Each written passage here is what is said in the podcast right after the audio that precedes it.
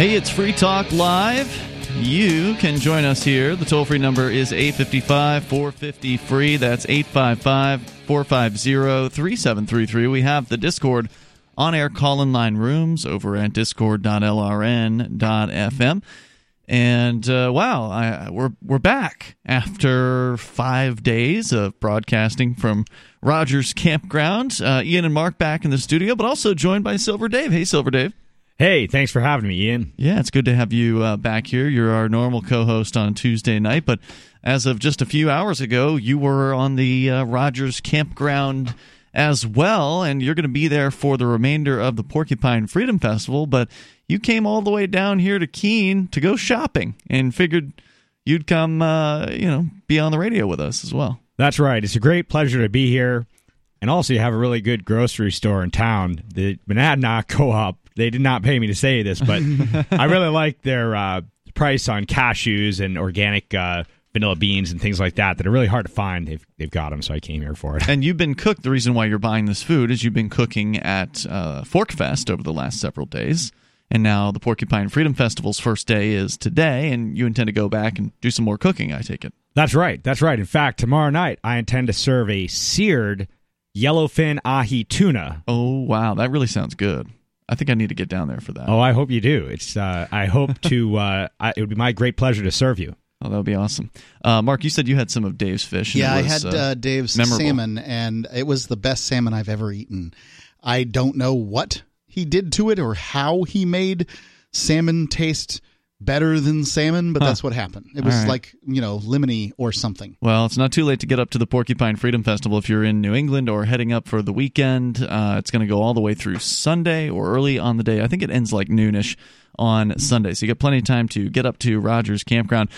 So we're going to get back into doing like a regular talk radio show here. We've been, you know, just recording the show for the last five days, which means we couldn't take phone calls. So the phones are open again.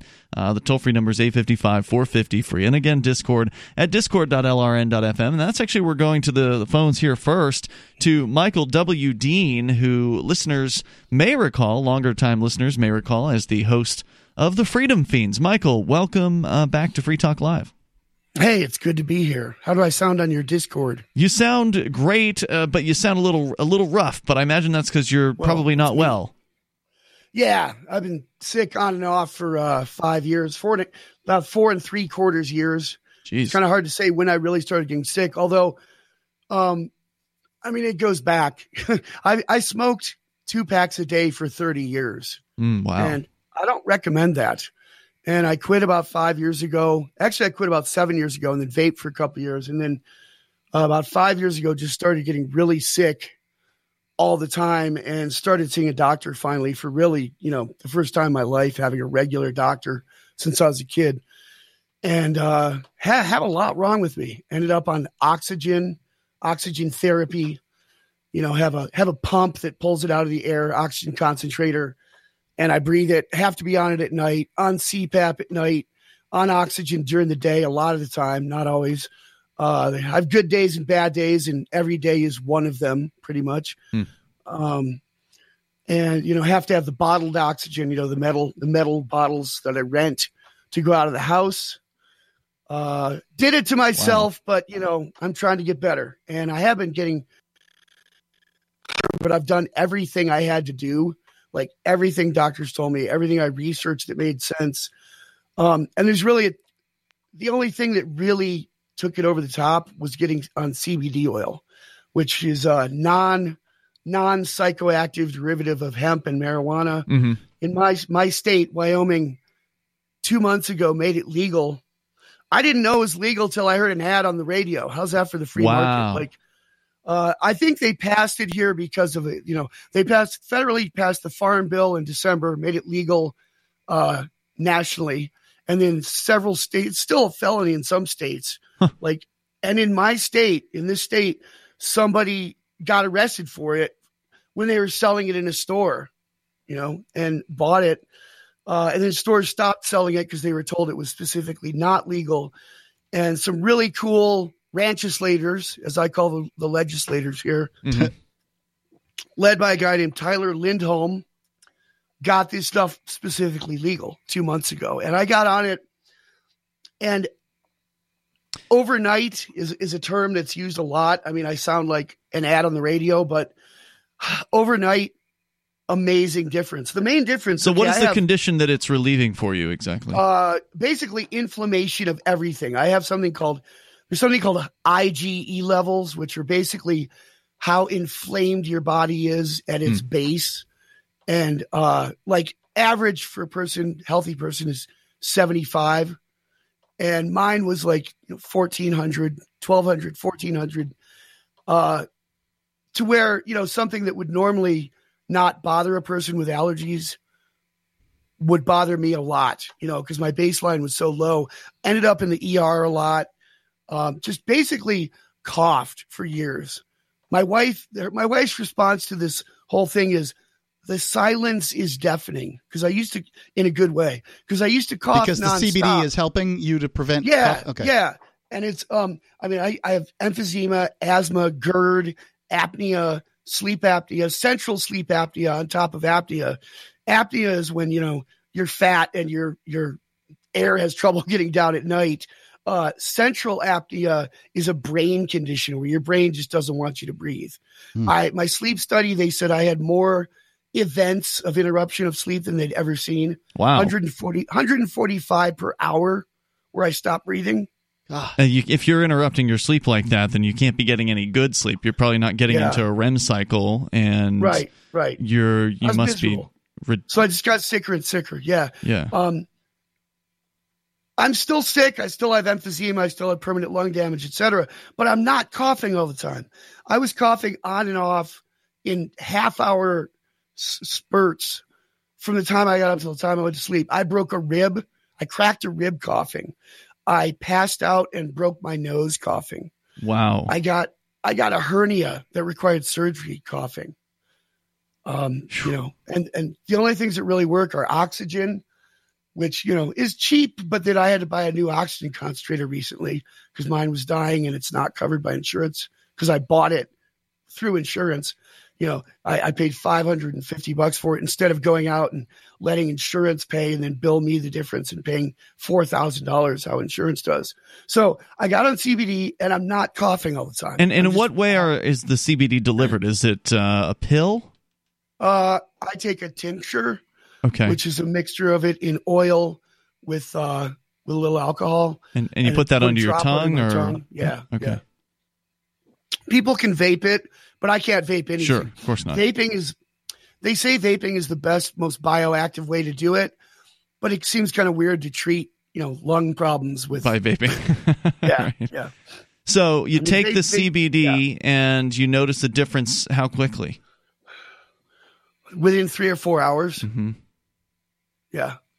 It's just unreal. I mean, just I'm not coughing all the time. I cough like 30 seconds a day. So you'd have been coughing if you weren't on the. CBD. You'd have been coughing during this call multiple times. Oh yeah, yeah, absolutely. Yeah, I've heard, uh, you know, I've I've heard all kinds of good things about CBD. Then, you know, I took it at one point, and I'm like, meh, you know, I don't know, maybe I got a bad batch or something. But it didn't help me at all with pain management. But that doesn't mean that. I mean, in your case, it sounds like it's helping you greatly. Yeah, I'm not real. I mean, I can't really speak to the pain management of it. A lot of people say it does help for that. I don't. I'm not really in pain. I'm just I can't breathe. Like hold your nose and don't breathe. You know, for 30 or 40 seconds, and that's kind of how I feel a lot of times at base level. Um, the only pain I've had is from things it's done to me. Like yeah, cracked rib hurts, broken nose hurts, but in general, this is as annoying and debilitating as pain, but it's not really pain. It's just not being able to breathe and coughing all the time. Yeah, and you know, I was really skeptical about this. Um, I mean, I've I've had the doctors try a whole bunch of stuff, like some experimental thing that was, you know, a thousand dollars a shot. Insurance paid for that, but it was Whoa. like it didn't work. It was every two weeks I had to go in and get a shot. It didn't work. It was not allergy shots. It was like some new biological thing.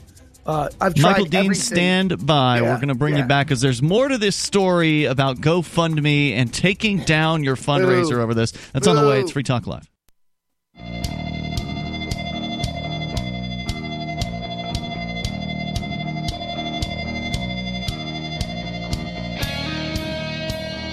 It's Free Talk Live, and you're welcome to join us here as we're back in our Keene, New Hampshire studios after five days at Forkfest 2019. That was the third annual, and you can go back the last five days and listen to our coverage. Uh, we talked a lot about the event and how great it was, and you're certainly uh, welcome to join us for Forkfest 2020.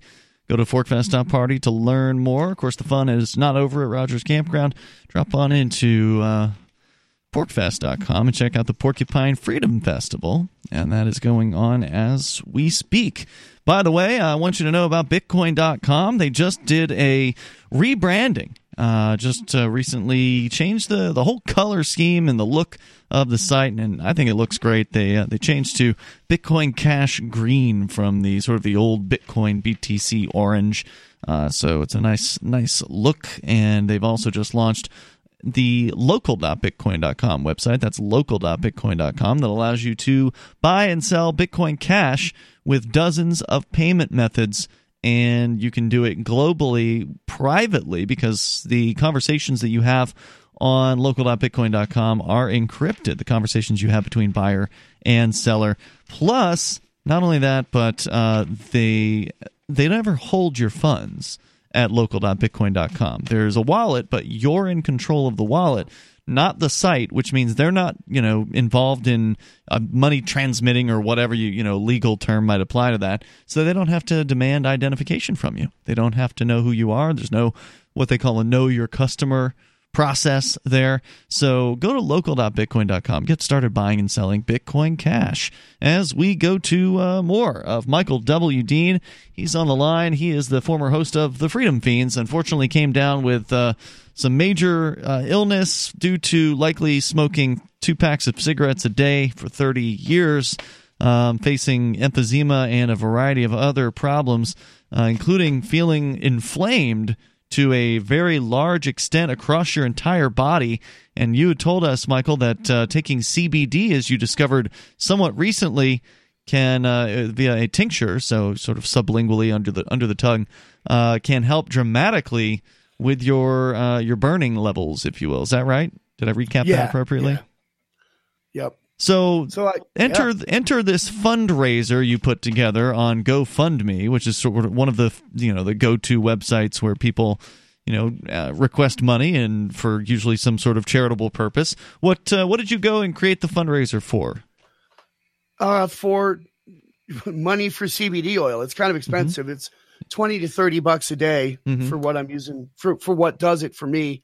I'm told that with time that may need to go down, especially since I'm now getting off of some of my long-term asthma medicines, which, uh, you know, have, have side effects. Like one of them is, you know, it, it'll make you less likely to get asthma, but more likely to die of asthma.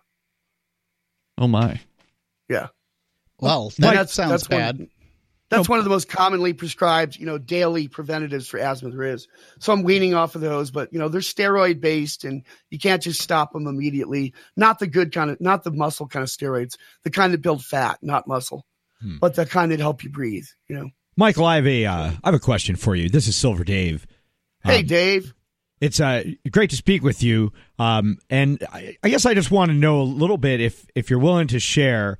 I know you said you're seeing some doctors recently about this now, and that you you know historically we're not necessarily doing that. I just wonder if the doctors. I know they're. You said something about an injection once every week or two, uh, and using the CBD oil. Have the doctors asked you about nutrition? Yeah, yeah. I mean, this is this is the issue with whenever I bring this up is everybody's got a lot of things to offer, and yeah, nutrition's really important. Uh, basically, what I've done over the past five years is gone off one at a time of every type of food, every piece of food, every everything I eat, and seeing if it makes a difference. Basically, the things that really make a difference are anything that induces GERD. I don't know if you know what GERD is. Uh, people, I don't. People don't yeah, know c- can you tell us what that is? it's that is? basically heartburn that's so severe that it drops fumes of stomach acid into your lungs Ugh. Oh, and it's horrific it's actually more common than you'd think a lot of you know a lot of men in their late 40s early 50s develop it uh you know like people that could eat a, a whole pizza when they're 18 and wash it down with a case of beer uh, or liquor, you know, when they're 40, 45, 50, you know, they'll, they'll have a piece of pizza and need a Zantac and need to have a Zantac with it and still have heartburn. Yeah. One thing that really helped me, um, the, I said there wasn't a lot that helped me. One thing that really helped me was really simple and it wasn't based on any medicine. It was sleeping upright. I know, or like like at a forty five degree angle in a couch. Yeah, a that couch. way your heartburn doesn't Yeah. come up. right, right. So with the, know, the foods that you were getting off of, I, I mean, I wonder if you noticed. It sounds like you took off foods and then you re-added them later to see, you know, if it if it recreated certain issues. yeah, And were there any foods that stood out in particular that affected you more just significantly? things that just like the pizza, that it sounds heart, like. heartburnish. You know, anything like I cannot have hot peppers, of course. Uh, you know, anything with it's kind of weird. Anything with uh, tomatoes tends to get you gurdy. Yeah. Hmm. But uh, the thing is, too, I was so sick, it was hard to really do a baseline now that I'm on CBD and have less just inflammation of everything and coughing all the time. I'll be able to do those tests again and have more accuracy. I see. And I was interested just because it seems like a lot of the time um, the mainstream doctors are they seem to not be very interested in food and nutrition. And and I've noticed that as a pattern. And Yeah, I've even had a that's true. doctor say to me they he said Dave carrots and healthy food have nothing to do with health. And he looked at me like I was an idiot. And I said I was amazed by this. And and I, I, my mother tells me, and I've been told that that in uh, medical school, nutrition is not actually part of the curriculum. Uh, and so I was just curious your take on that, if they had, uh, you know, talked to you about that, or if that was something that, you know, because uh, if it's possible that getting the right nutrition can help someone heal.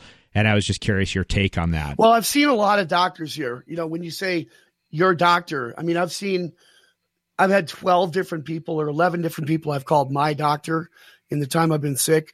Um, some of it's specialties, like I have an ear, nose, and throat doctor. I also had surgery back in January. Before that, I had a really bad sinus infection where I was having to go to the ER and get IV antibiotics several times on the, you know, like once every three days for two weeks. Uh, then I had the surgery. You know, that basically I had a what a deviated septum, not from doing drugs. I never really snorted drugs, uh, but from just congenitally, and that's part of the problem. So they basically carved out a bigger space in my head. While they were in there, they removed a piece of plastic, a part of a toy. Oh, I And I remember you telling us there. this story. G- g- Yeah, Go ahead, it's tell it again. since I was. I, I think it was in there. I don't remember it, but I remember going. My sister said I she I had to go to the doctor twice for things up my nose, and uh, yeah, I think I think this little You piece played of, hard. Was left. It was of the there peg for from 50 years. Battleship or something. Oh my yeah, gosh. yeah, was in my middle meatus, which is like you know three and a half inches back from the Good ways in there.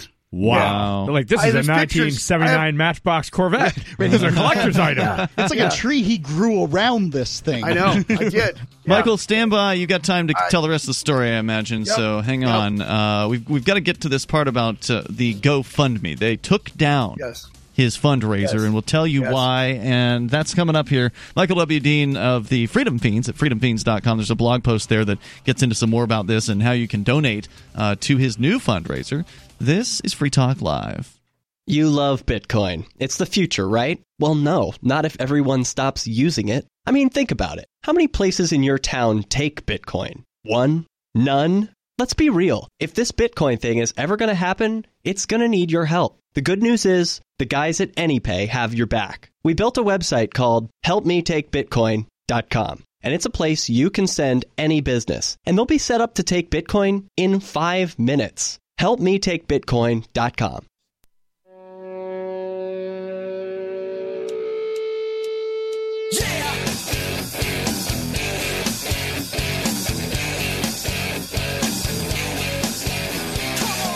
It's Free Talk Live. Dial toll free and join us here. The number is 855 450 free like freedom. 855 450 3733. We have the Discord on air call in line rooms. In fact, that's where Michael W. Dean is. We're going to get right back to him here in moments. Uh, our number again, 855 450 free. And with you in the studio tonight, you've got Ian.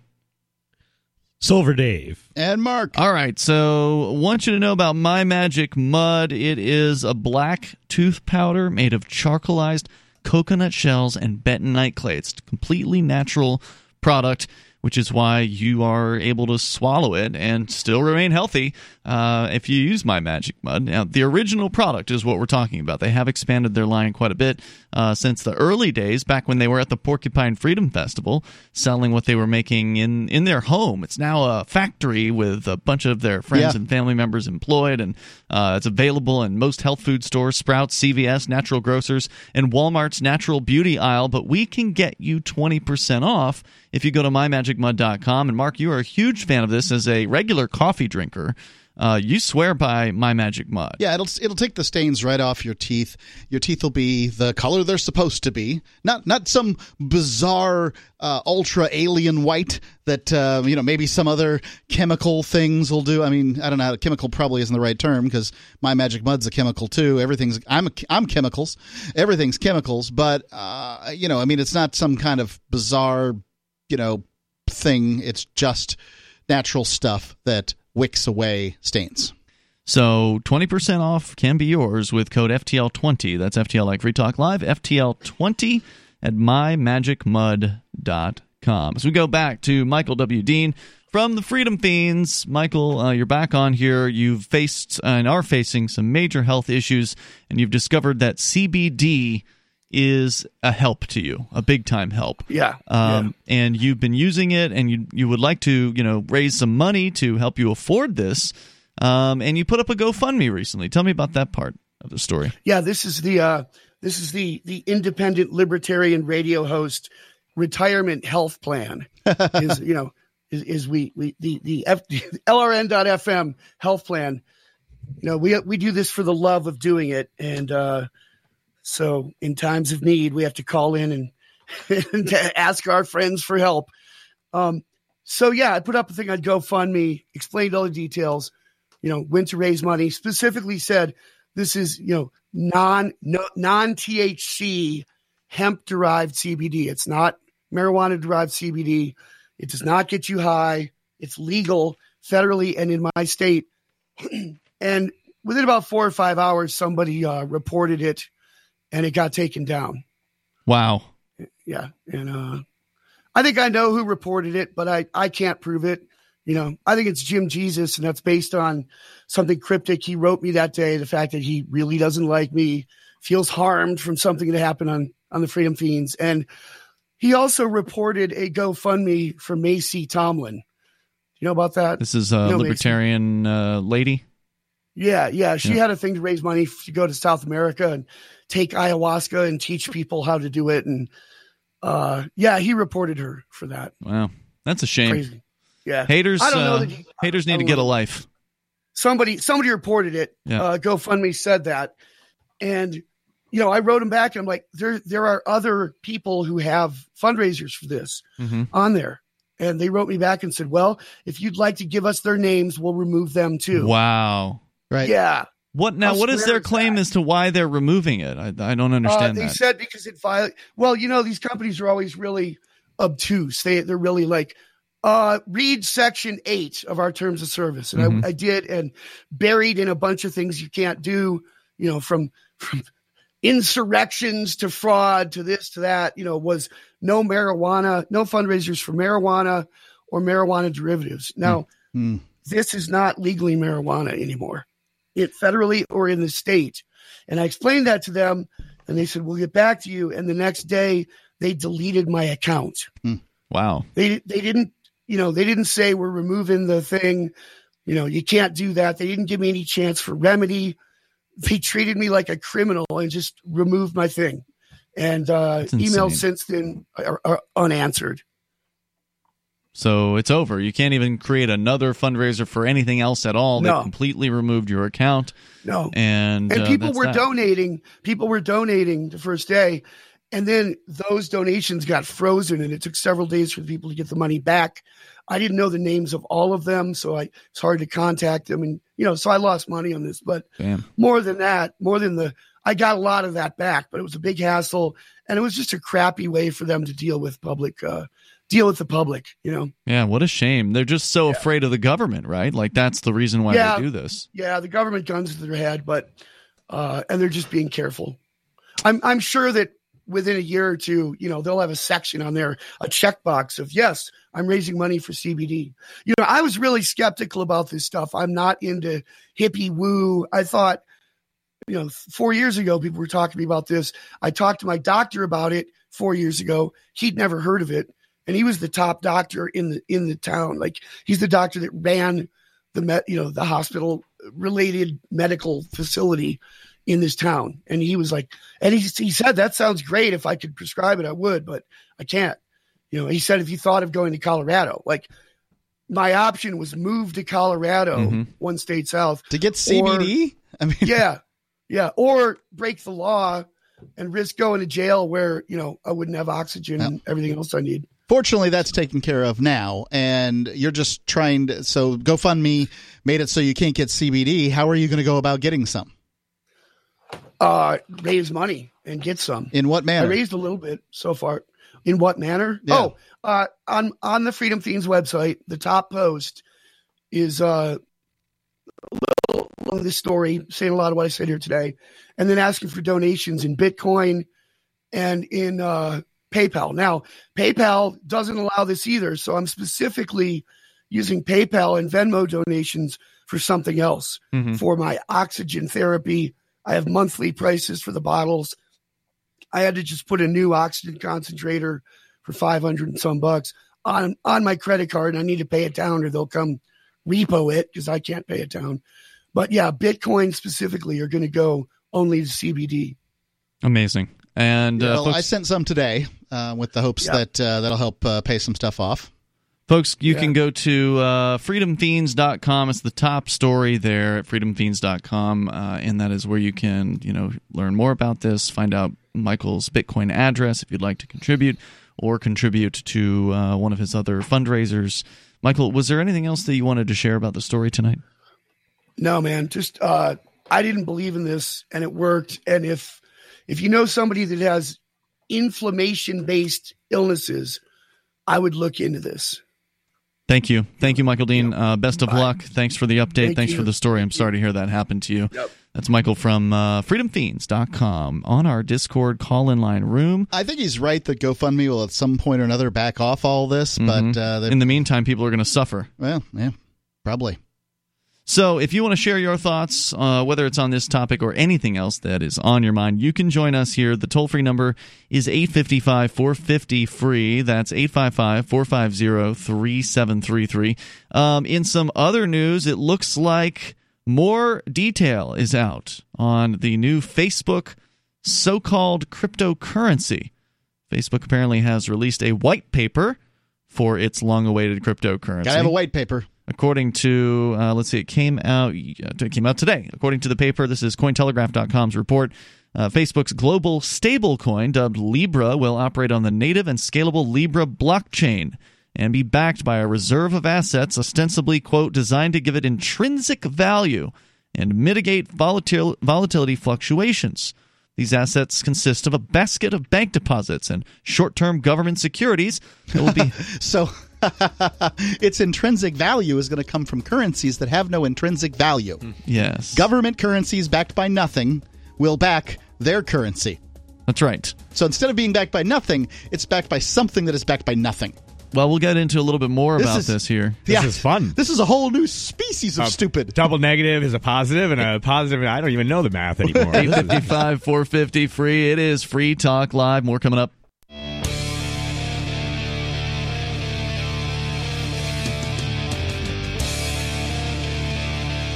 It's Free Talk Live, and we're here once again in our Keene, New Hampshire studios, which means we have open phones again where you can call in and you can take control of the airwaves. You can bring up whatever is on your mind. Our number here is 855 450 free. That's 855 450 3733.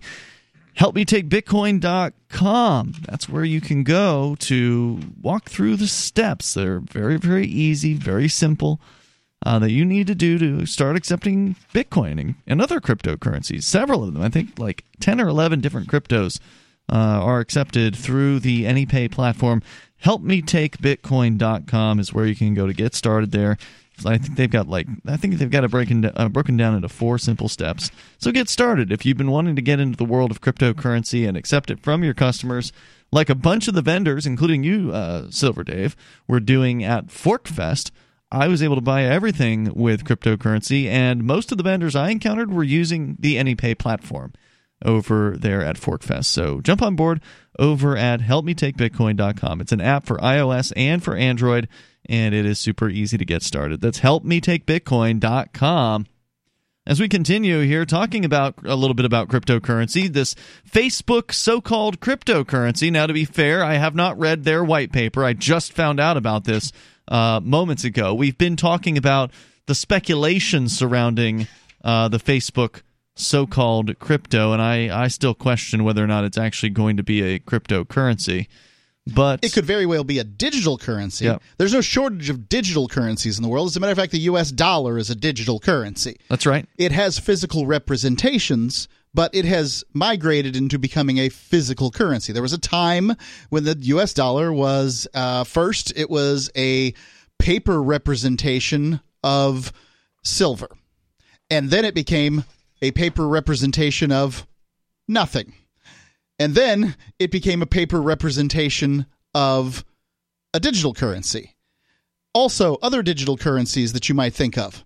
PayPal is largely a digital currency. You can get some dollars out of it and, and turn them into things and stuff like that, but it's largely digital other things. Uh, you know, when you play that little game where uh, you you get little your little guy to jump up and down on that thing and it produces coins. You know, ching, ching, ching, ching, Super Mario Brothers. whatever it is. also, digital currencies, right? Like, uh, you know, if if in in the game you can buy a special hat for your little guy, you've just purchased something with a digital currency. I'm in Super Mario Brothers video game in real life. and uh, that's what I mean. A digital currency is just a digital currency one of the reasons for cryptocurrency is, is it allows open source, which this is not. And uh, well, we're not sure on that yet. Well, okay. We suspect it will not be. It but. does say um, that it's native to a particular platform. They're claiming the. I've got the white paper pulled up here now, uh, and it says the Libra blockchain is open source. Okay. Now I don't know whether that means that their software is going to be open source. Now, either way, whether this is a digital, this is a cryptocurrency or digital currency or whatever, the fact that they're calling it a cryptocurrency, I consider uh, tremendous. Mm-hmm. Now that one of the major companies in the world and major companies in the world are competing to bring you their own crypto coin, that just goes to show that crypto is here to stay, ladies and gentlemen. The whole everybody who said Bitcoin's going down, it's fad, and all that crap. Nope. Yeah. Now it's you know Facebook's now jumping you know, in. Now you can tell them to eat it because they were wrong, and now we know for sure they're wrong. But I feel like I guess the question is which cryptocurrencies are going to be the more popular or the more valuable. Yeah currencies is, is, I guess what I think. We don't know. I'm wondering. I mean, right now, Bitcoin BTC is the number number one cryptocurrency in the world by far. Uh, but its lead isn't what it once was. It uh, only is, I think, like a fifty something percent uh, of the market cap. If you go to CoinMarketCap.com, the current what they call BTC dominance, meaning the total market cap, the total value of all the cryptocurrencies that this website catalogs, which is right now 2,244 of them, uh, the total value is 281 billion dollars roughly, and of that 281 billion, 161 billion of it is Bitcoin. So it is 57.2 percent of the entire global market cap. So, where will this new Facebook cryptocurrency end up, or is it even a cryptocurrency? Uh, according to the story here, the assets that they're planning on backing it with will be government securities and bank deposits, a basket of them. They'll be held in the what they call the Libra Reserve for every Libra that is issued. The website for the digital asset, Calibra.com, was down when it went live around 5 a.m. this morning. The new cryptocurrency will be governed by a not for profit Switzerland based consortium, the quote Libra Association, which counts MasterCard, PayPal, Visa, Stripe, eBay, Coinbase, which is a cryptocurrency um, hub, if you will. It's got its own cryptocurrency exchange. It's one of the more popular and long running uh, kind of introduction to cryptocurrency websites. It's sort of the big bank of crypto.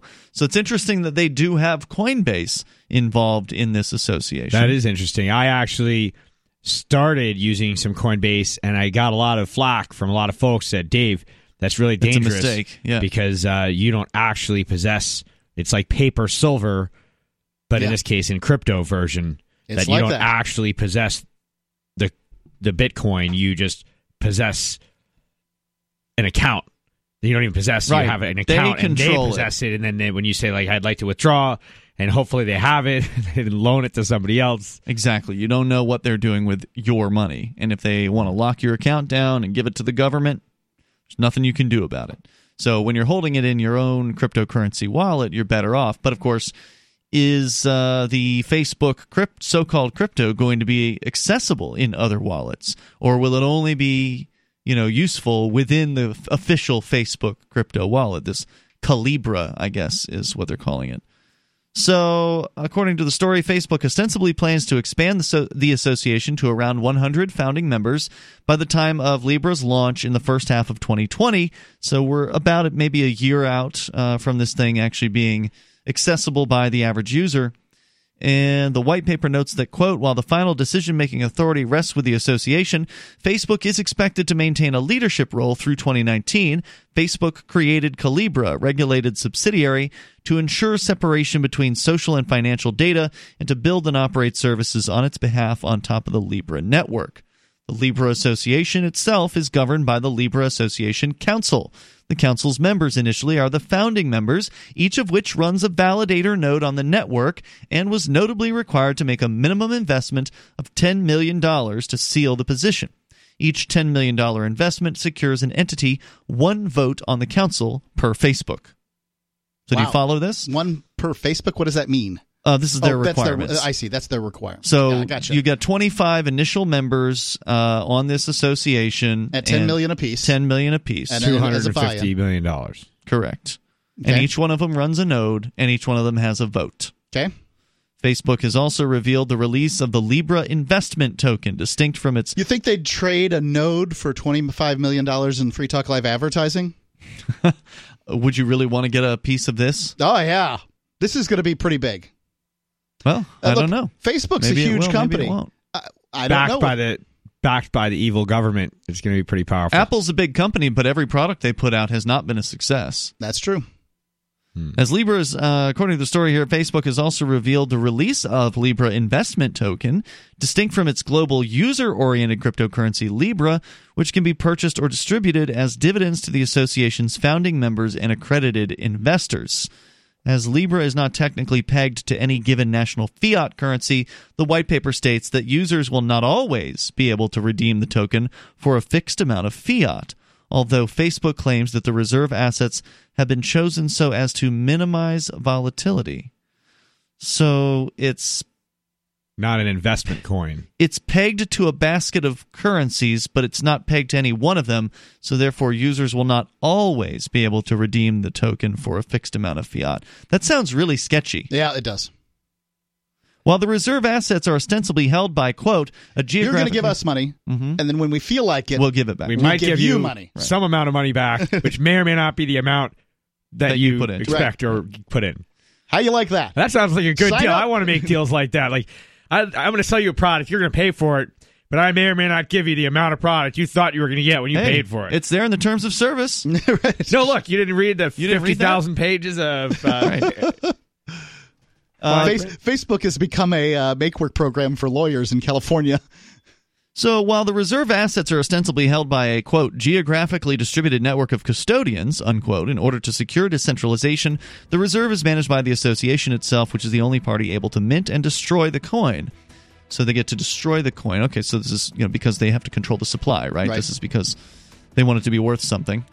New Libra are minted once authorized resellers have purchased the coins from the association with enough fiat to fully back their value. And burned when authorized resellers sell the token back to the association in exchange for the underlying assets. More on this Facebook coin coming up. Is oral health important to you? If you don't like your own teeth, fresh breath, or kissing people, then by all means stop listening. Several years ago, I met Jessica Armand, founder and CEO of My Magic Mud, and I became passionate about the product that she created and never want to live without it. It's clinically proven to whiten teeth, but I find it does much more. They want you to love My Magic Mud as much as I do, so they're giving you a money back guarantee plus 20% off. Go to mymagicmud.com and use coupon code FTL20 at checkout. mymagicmud.com FTL20.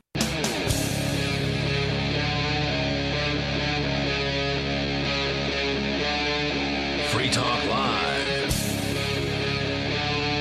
This is Free Talk Live. We're launching into the second hour of the program, and you're invited to join us here.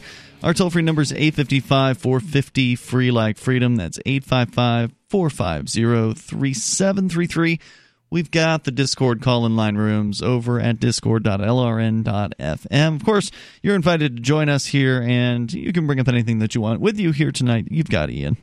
Silver Dave. And Mark. We are talking about the announced now, it's no longer speculation. Fa- Facebook has a, what they're calling, or some people are calling, a cryptocurrency, and it is ostensibly based on a blockchain. The claim is this blockchain will be open source. The claim is further that the blockchain is already available in a testnet form so people can get in there and start developing on it. Uh, and then that they're going to be releasing this currency. I still hesitate to call it a cryptocurrency. uh, that this thing's going to be released sometime in the first half of 2020. And, you know, I think that their pitch for this is a nice pitch. The idea that people who are unbanked should be able to have access to, you know, easier online money systems. Yeah. I I don't disagree with with that. Um, I just you know don't trust Facebook to do it right. We've already got internet money. It's called cryptocurrencies like Bitcoin Cash and you know Dash and Monero and Zcash and many of these other cryptocurrencies that are not owned by some gigantic mega corporation teaming up with PayPal, MasterCard, Visa, some of the worst, most control oriented money companies on the planet. Uh, look, I mean, you know, Facebook is a platform for advertisement and it's going to be advertising its own currency. A lot of people are going to fall prey to it. I agree with you, it's not the greatest idea, Ian. However, the vast majority of the global population gets what they deserve mm. because they don't do their homework. And they will get what they deserve when it comes to this currency that Facebook is trotting out.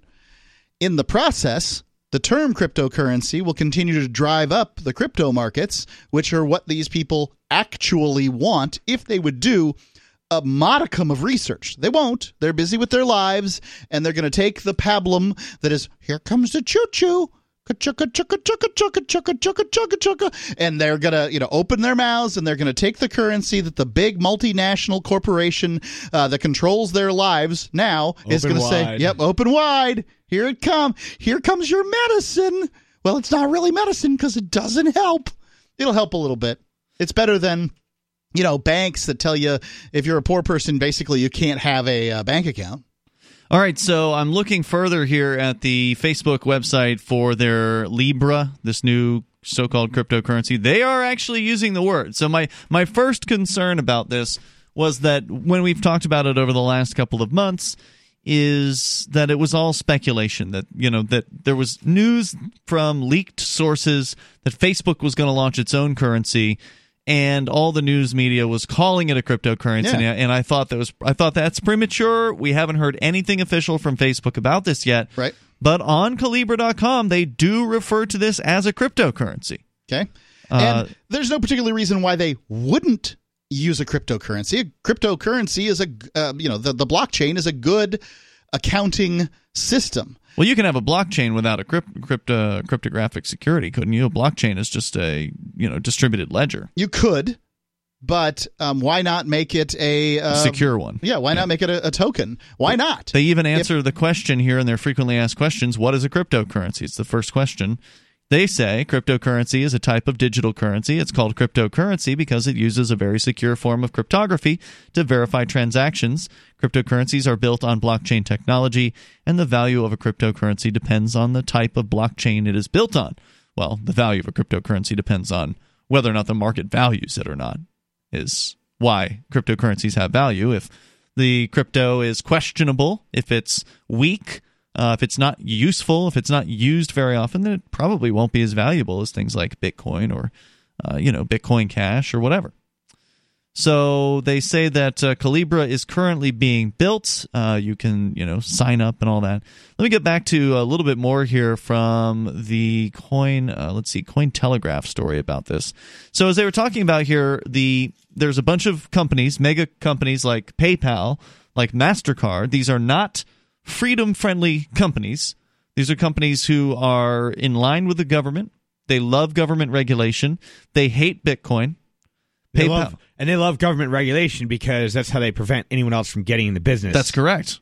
Yeah. And PayPal will will shut you down if they find out that you are buying and selling Bitcoin. Right. They don't want other cryptocurrencies. service. they don't want to. I mean, look, you get on this site, and the more of your life you turn over to it, the more of their life they your life they control. So you know if if Facebook decides that for whatever reason it doesn't want to deal with cryptocurrencies, that doesn't change my life at all because I almost I only use Facebook to advertise Free Talk Live mm-hmm. basically.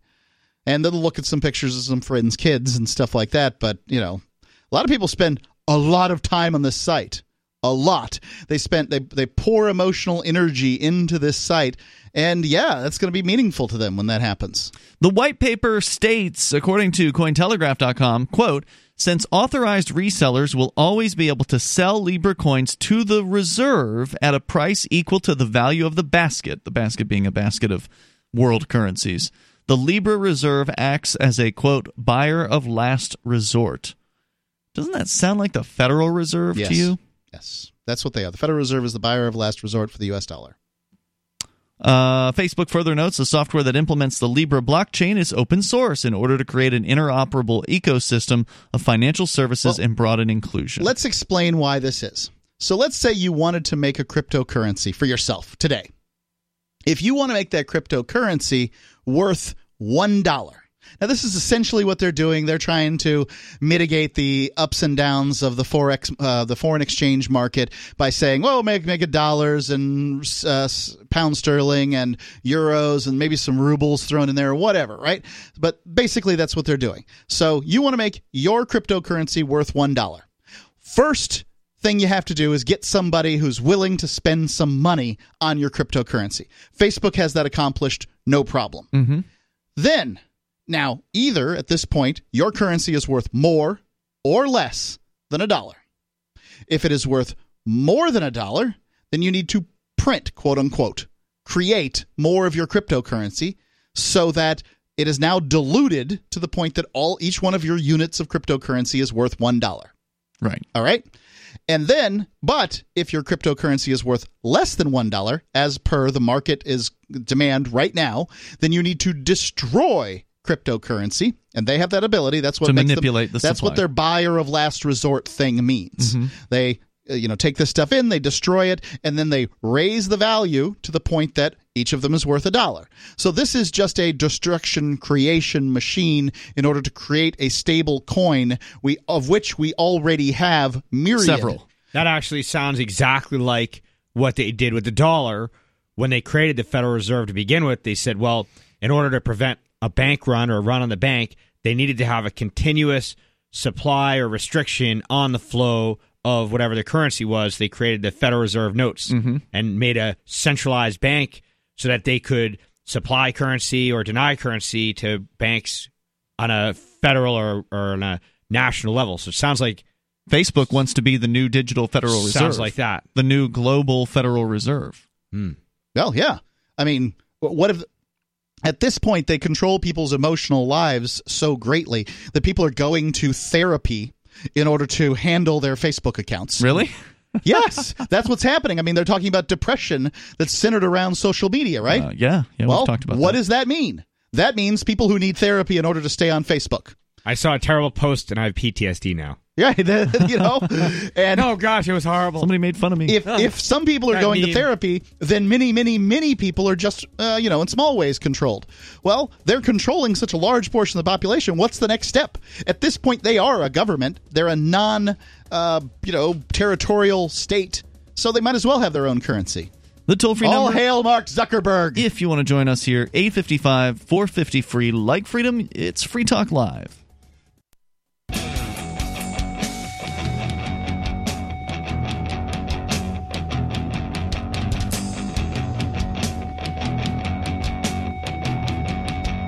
This is Free Talk Live. You can bring up anything that you want. Our toll free number is 855 450 free like freedom. That's 855 450 3733. We have the Discord call in lines over at discord.lrn.fm. And with you here tonight, it's Ian. Silver Dave. and Mark. Coming up, since we're talking about Facebook, Silver Dave wants to talk about mind control, and I think there's uh, some relation there. We'll get into that. But first, Mark.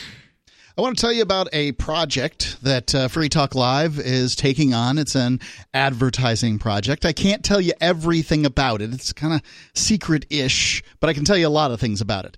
It's a combination of digital, print, and uh, radio, which of course you're listening to now. What has no surprise.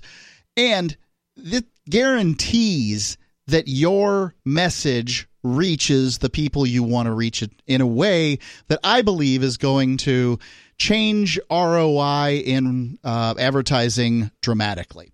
You have to go to this website if you've got a, you know, I mean, if you've got a business. The, uh, if you don't have a business, this doesn't interest you at all. But if you've got a business, go to because this program is as simple as one two three. You go to one two three dot freetalklive.com. It's one two three dot freetalklive.com. This program is likely to be your most cost effective and highest return on your investment that you've ever received from any marketing program you've ever done. Limited space. Contact us now, 123.freetalklive.com.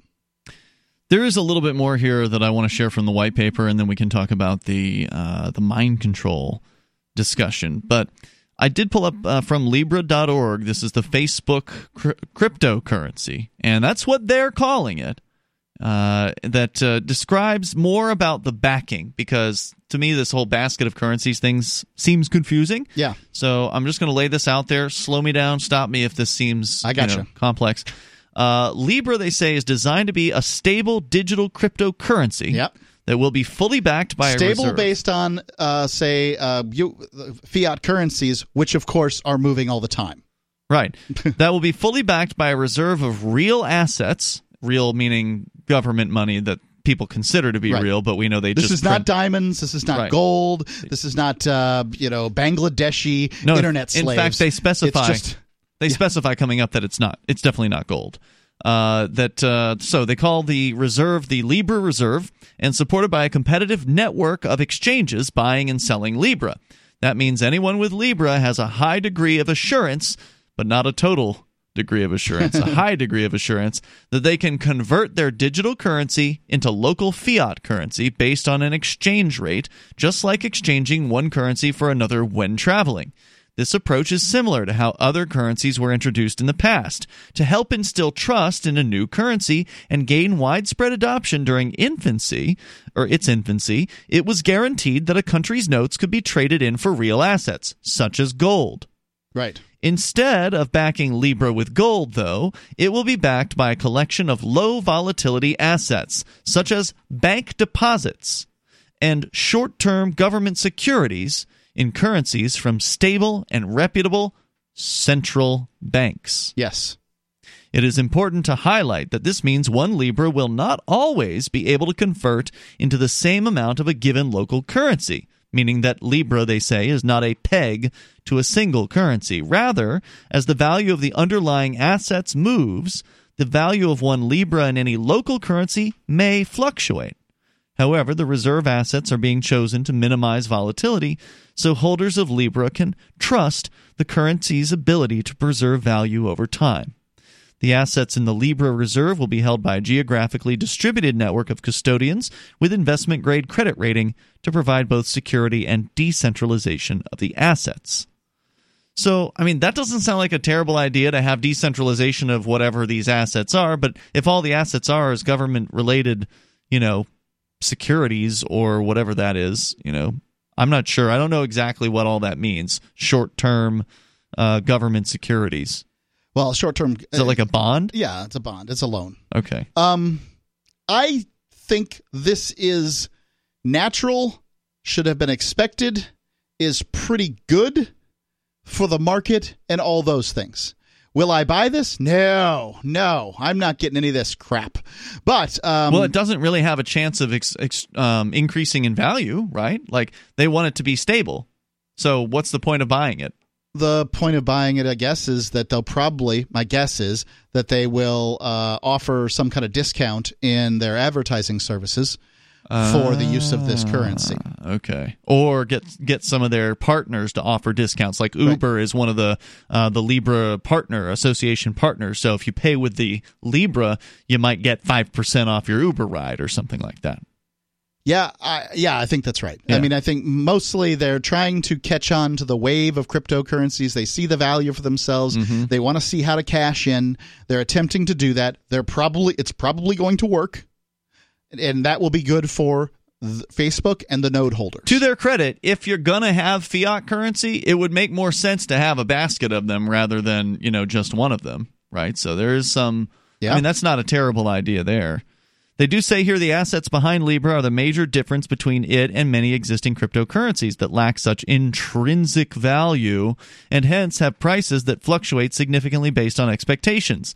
Libra is indeed a cryptocurrency, though, and by virtue of that, it inherits several attractive properties of these new digital currencies the ability to send money quickly, the security of cryptography, and the freedom to easily transmit funds across borders. Just as people can, and that, and they do say in another place here that Facebook is is looking to muscle in on the the remittances market, and if that's the case, then that's not a bad thing either No. if they're going to be able to compete with uh, with Western Union or MoneyGram and dramatically lower the cost of sending value, even though it's in something that we consider to be inferior to you know the original cryptocurrencies, Yeah. that that could still help people in you know developing nations and the unbanked actually transfer value you know internationally one of low the, price. Yeah, one of the things about sort of using cryptocurrency, say say you're trying to send somebody that you know in Africa, um, digital current, excuse me, uh, cryptocurrency through their uh, Facebook's uh, you know IM thing. So you know you're you're working out this deal. Well, Facebook can likely take it, turn it from U.S. dollars into shillings, uh, if it's Uganda, for instance, um, and you know make that relatively easy for you. Whereas Bitcoin, it doesn't have the infrastructure. Yeah, it's a little trickier. You've got to go on a website like local.bitcoin.com and, you know, find somebody who wants to buy the Bitcoin. Just like you did tonight, Dave. You found that Mark wants to buy some of your Bitcoin Cash from you. Yes, that was uh, that worked pretty good. That happened. Of course, the more people want cryptocurrencies like Bitcoin Cash or others, then the easier it becomes to find. And will Facebook's uh, Libra take the interest away from Bitcoin, or will it help Bitcoin develop more interest? I think it'll uh, result in more interest personally. You know, it makes me think about a long time before ATM machines existed. You know, people said that ATM machines, some people really feared it because they thought, well, bank tellers would lose their jobs. And everyone was worried about that. And so uh, ATM machines started opening up. And what they ended up discovering was that the ease of access actually caused more people to get involved in banking. And so then they opened more bank branches and more ATMs and more ATM Really? service people. And so it didn't take the jobs away. It, It actually expanded it. the whole market. It's interesting. The toll free number here is 855 450 free. I'll put the link to this uh, Libra white paper on our uh, social media twitter.freetalklive.com, toot.freetalklive.com for our Mastodon, and telegram.freetalklive.com. Coming up, mind control. It's Free Talk Live. Bitcoin.com has launched a trading platform at local.bitcoin.com, allowing you to buy or sell Bitcoin Cash via dozens of payment methods like PayPal, Venmo, bank deposit, remittances, or meeting in person with cash. There are no ID requirements to sign up for and use the site, and all communications between buyers and sellers are encrypted. Finally, a global trading platform that respects your privacy. Visit local.bitcoin.com to get started trading Bitcoin Cash local.bitcoin.com.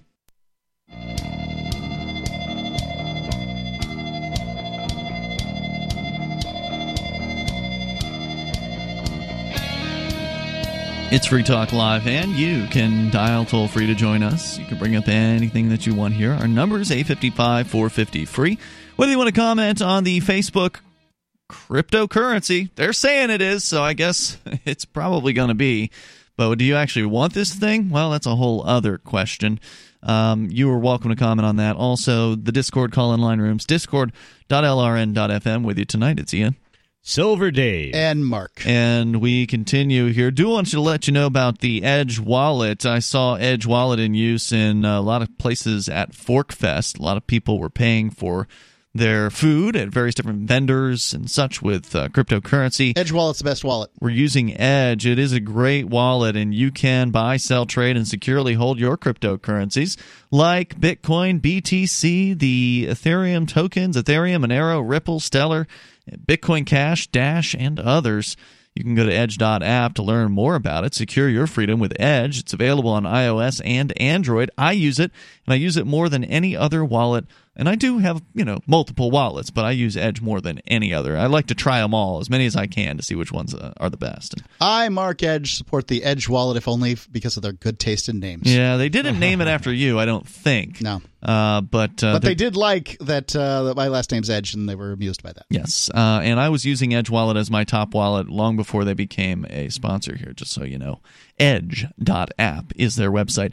Silver Dave, we've been talking about Facebook, and I don't know if it was during the break or not, but we were discussing how people. Mark, didn't you say people are going to therapy? Uh, no, this was on Facebook. The. Yeah, people are going to therapy for Facebook. I mean, the the fact is is that social media is causing depression in some people.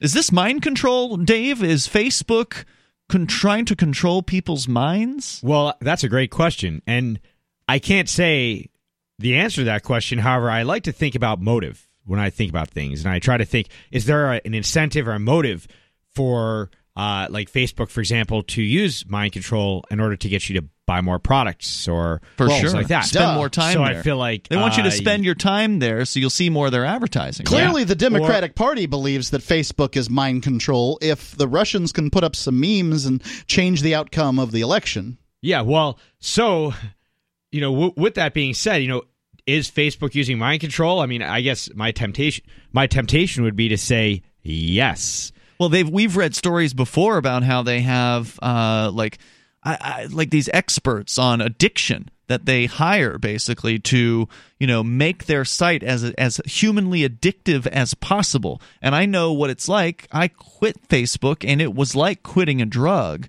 I remember um, when I stopped trying to go to the site as often, I would catch myself typing in FAC on my keyboard, and I'd have to I'd have to stop myself mid mid typing. Just I I check Facebook all the time, Right. And and actually, like, I, I, sometimes I say to myself, "What the heck does this even matter? Like, why do I do this?" doesn't. And you know, now that you just described that, I, it, it really does sound like an addiction, and it would make perfect sense that they would be using mind control of some sort. Now, you probably think to yourself, "Well, mind control that that sounds like it's out of a 1984, you know, sci-fi fantasy." Yeah, no, it's not like the Clockwork Orange where they're peeling your eyelids back and you know forcing you to watch some sort of secretive uh, message or whatever. What do they call it? What's what's where they like like one frame per thirty frames subliminal something extra yeah. subliminal messages. It's not quite like that, but it's like the dopamine hits. Uh, the serotonin hits of people, young people especially, they're they're after the likes. Apparently, if if they get likes on things, Right. they feel good about themselves. And so they're searching for this. They're posting more just to try to get likes. If they don't get likes, then they feel bad. If they click on the no- the notifications, then it feels good because they're getting a new hit, a new rush of information, something they haven't seen before. I know what this is like. I've clicked on that notifications thing every time it popped to, to number one. Every time. You know, I wouldn't wait. It was just, oh, there's something new there. Well- well, I gotta go thing. see it. There's this guy, I think his name was Maslow, and he said something to Yep. the effect of that the most important thing to people is to feel like they belong, to feel like they're important, to Mm. feel like they're a part of things.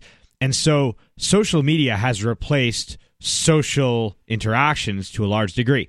And, you know, like just to give a, a random example, the other day I was in my car driving and I was turning right into, uh, you know, like a sort of a smaller suburban type street. And I noticed it was like right around school bus time, and there were all these kids standing around, like I guess they were waiting for the school bus. Well, they all had phones in their hand. course. They were all looking down at their phones, but it gets even sillier. No one was talking to one another. No, they weren't talking to each other. They were all down looking at their phones. But then it's even funnier because some of them were standing in the road, right? They're mm-hmm. standing in the road and they're just like looking down, and I'm like slowing down, thinking like they're gonna move out of the way. But like no one was moving, and like luckily I was like slowing Were down. they standing in the road on their phone? some of them were standing in the road. Yeah, and they were on their phones, like looking down, like typing, and like no one cared that I was like pulling in, and I'm just like going slower and slower.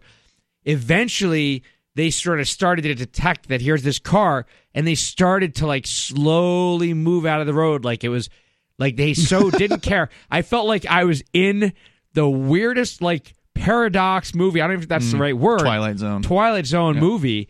Like it was just like, what in the world?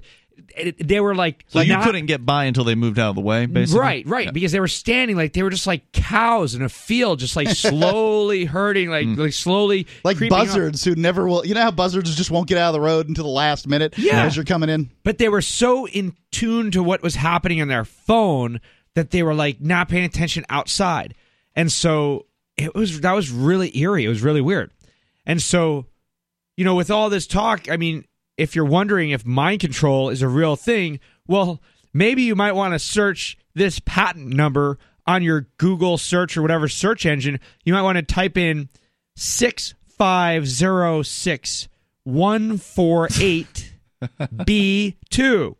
And this is the patent number for amazing U.S. mind control patent 6506148B2. Humans can be min- and well, that's the patent number. Let me just say here's a title of an article on it. There's a whole bunch of articles on this. It says humans can, the article from Disclosed TV, humans can be manipulated through monitors and it lists this patent. And let me just read the headline from this article. Sounds like a television.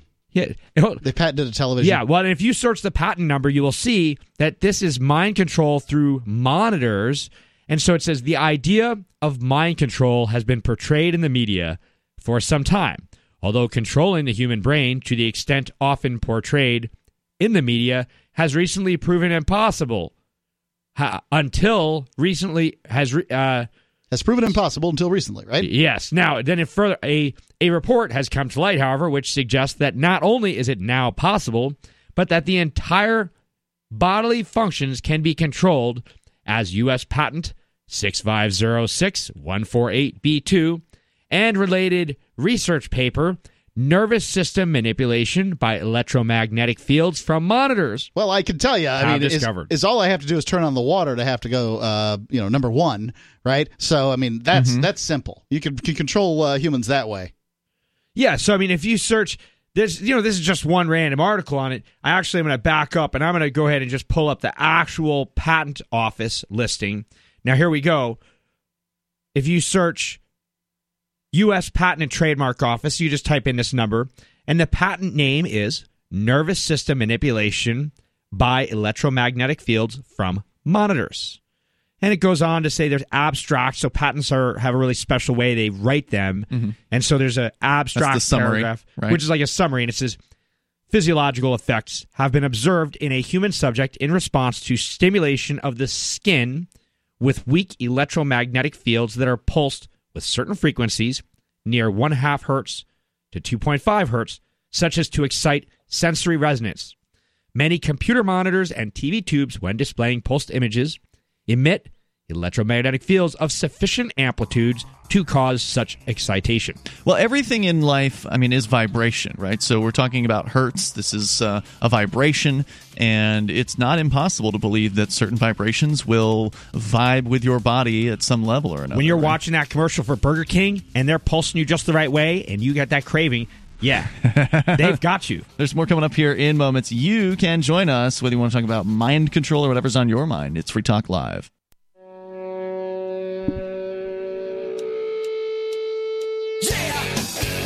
Free Talk Live. We invite you to join us here. The toll free number is 855 450 free, like freedom. That's 855 450 3733. Our Discord call in lines are open to you over at discord.lrn.fm. Whether you want to talk about mind control, Facebook, or maybe that's the same topic. Uh, with you here tonight, it's Ian. Silver Dave. And Mark. And we want to thank Kingston Smith, who is a Free Talk Live Gold amplifier. Uh, and that means that uh, Kingston is contributing $10 a month through the AMP program. A- uh, AMP stands for Advertise, Market, and Promote. And you can go to amp.freetalklive.com where you can get signed up with any, uh, let's see, mo- well, not any, but credit cards like Visa and MasterCard, and supposedly American Express, although I don't think anyone's ever tried it. And then also uh, PayPal and Bitcoin BTC. It's a great way for you to get behind what we do here on Free Talk Live. If you like the fact that we're talking about freedom and liberty and peace, cryptocurrency on a daily basis here on over 200 radio stations across the week, then please, we can get to 300. It is possible. We just need your help at amp.freetalklive.com. It's ampamp.freetalklive.com. And uh, so thank you in advance for doing that. Really appreciate it. It makes a big difference for us. Dave, you found a patent and I'm not sure when this patent was filed. I know the article 2001. is pretty recent. So the article was written, I think, last year, but the patent's kind of old at this point. Right. And you're saying that uh, the patent claims that certain frequencies, certain vibrations, resonance uh, can have an effect on people's nervous systems. Right. Now, if I would read further on the patent listing on the U.S. Patent and Trademark Office, it has another section where it says claims, and it lists the claims. This is the claims of the invention, and the first one is number one Controls minds. a method for manipulating the nervous system of a subject located near a monitor. The monitor emitting an electromagnetic field when displaying an image by virtue of the physical display process, the subject having a sensory resonance frequency, the method comprising creating a video signal for displaying an image on the monitor, the image having an intensity, an intensity, modulating the video signal for pulsing the image intensity with a frequency in the range of 0.1 to 15 hertz, and setting the pulse frequency to the resonance frequency. So, like, to me, I feel like, what if the commercials that say, like, why you shouldn't smoke, what if there's subliminal in there that are saying, smoke? Smoke. Like they're telling no you to evidence do the for that. I mean, I'm not just, saying you're that is the speculating. case. I'm just saying, what if? I'm asking the question: What if the commercials? But the get you to number of smokers is going down, right? I don't know. Yeah. Well, it's true. I, mean, I, I don't know if that. I mean, a, I'm not sure that I trust some of like like the statistics. Center for Disease Control. Or I don't trust these mm-hmm. guys at all. First of all, Do you So see whoever- more people smoking in your life or I- less? When I've well, Fewer. when I'm driving through Manchester, for example, I see so many people on the sides of the road smoking. Mm-hmm. Like I feel like I see more people smoking than not. Maybe it's just because they stand out. yeah, well, they, they're standing like, outside. that they are That's standing true. outside. I, you know, in the advertising business, this would be incredibly important. I mean, imagine getting somebody to just buy your product, um, as opposed to advertising your product, which is, you know, I mean, to some extent, it's mind control. It's it's a certainly suggestion. Um, and if that was the case, then all the business would run to the ad agencies that had access to this. but I bet it's the most costly. Like to get this, you got to be a big dog with the biggest budget. So Well, like only the most powerful. Is it working for Toyota or Ford? Which one is it working for? Well, that's a good question. That's I- a very good question. You know, I mean, who who has it? Because I don't know. Um, and you know, Mc, McLaren seems to get a few cars sold here and there.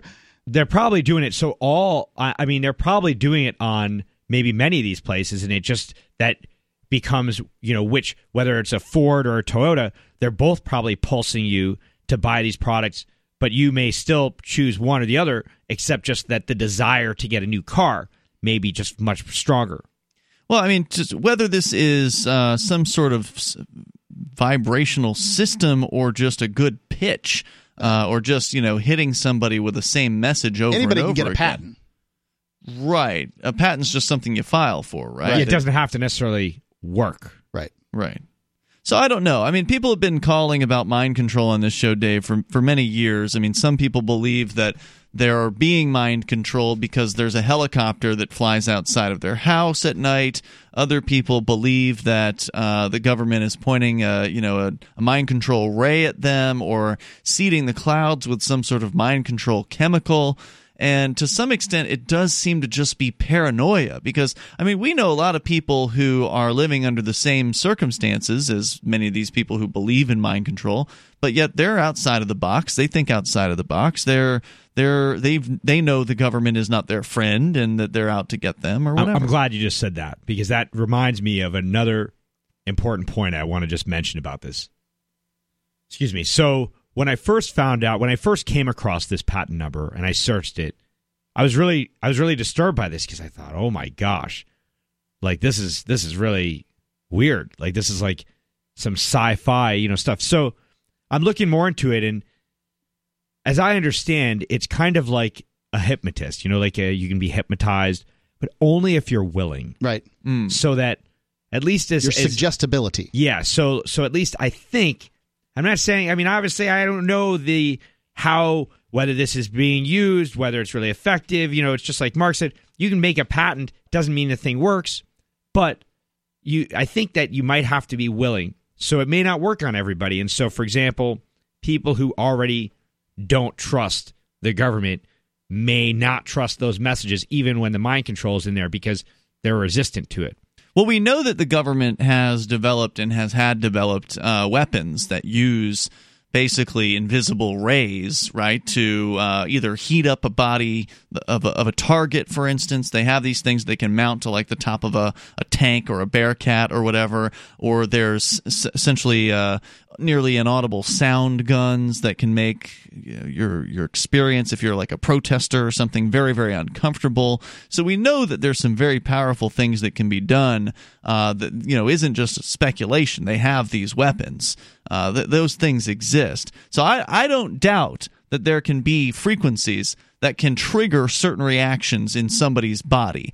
Whether that's going to result in a specific you know want or desire in that person's mind i don't think has been proven at this point but we do know that physical reactions can be triggered by certain waves and, and frequencies uh, you know being directed And we someone. also know that generally the public believes that the public is pretty suggestible. Mm-hmm. So, for instance, uh, there's there's huge inquisitions going on on the current sitting president based on the fact that he may or may not have uh, had some kind of re- interaction with uh, the Russians, who then put memes on social media, and those memes clearly must have uh, resulted in the outcome that we weren't looking for because it couldn't have been the least palatable candidate that the Democratic Party could have possibly put up that resulted in her defeat, right? I mean, you know. Uh, their very successful presidency, of which she was a part as the Secretary of State. But, you know, she's just got a bad reputation. But the Democrats are going to attempt to shove it down your throat then blame it on something else. Well, that's going to happen again here, apparently, with Joe Biden. They're going to, you know, bring out the next least palatable candidate, Creepy Joe. They're going to say, hey, you know, vote for this guy. And then when he loses, which he probably will lose against uh, Donald Trump, then they'll be saying, "Oh, it must have been something besides us." i don't think biden's going to get the nomination well, at this point, it's too early uh, at this point, he well, we, how many times has the has the leader early on in a primary in the in the polls actually ended up with a nomination I don't very the, rare I don't know the answer to that, but um, I will say that he's not following the pattern that the Republicans were following the last go around, whereas like you know they peak over the course of like three weeks and then Mm-hmm. drop back down. This guy's held it the whole time. Well it's still early It's still early. Yeah. Anything could happen. Yep, that's true. Any other thoughts on this, Dave, that you want to share about mind control? Sure, sure. So, actually, interestingly enough, a friend of mine who's listening to the show just sent me a text and said, You know, we're looking at these screens all day and subconsciously maybe seeing our reflection and somehow associating ourselves with maybe certain products or services and that that may be related to this. I don't know. Uh, I think this is very interesting. And, uh, you know, I'm always looking to try to figure out, you know, like, what don't we know? And there's obviously a lot, lot. more that we don't know than we do know. And if There's a a wise lot that you don't know that you don't know as well. and and that's oh yeah, and that's the killer is there's what you know, There's what you know you don't know, Right. and then there's what you don't know you don't know. That's right. and that's the biggest thing, and that's the most dangerous thing. It's true. The toll free number here, 855 450 free singularity in our chat room says this friend is on LSD. Referring to your friend. Uh, so we got It more on the way. Hour number three is next here, and stuff that we can talk about. Well, whatever is on your mind, you may take control of the airwaves here. MoneyGram apparently just got an investor from the cryptocurrency world. Uh, we can tell you about that on the way. Plus, a uh, an issue with property rights. We can get into it in the digital realm. It's Free Talk Live.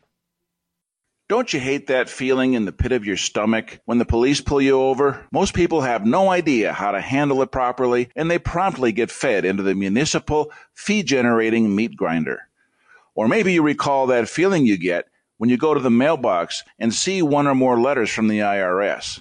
You get a sense of impending doom, don't you? So let me ask you if you could learn how to use the law to beat the IRS, traffic tickets, almost any courtroom scenario, collectors, credit card debt, and even mortgage debt because of fraud perpetrated against you, would that be worth knowing about? Don't laugh. Investigate. Check out the life changing benefits of the Lighthouse Law Club at their website, lighthouselawclub. That's lighthouselawclub. And while you're at it, visit the Lighthouse Law Club YouTube channel. You might be in for a pleasant surprise.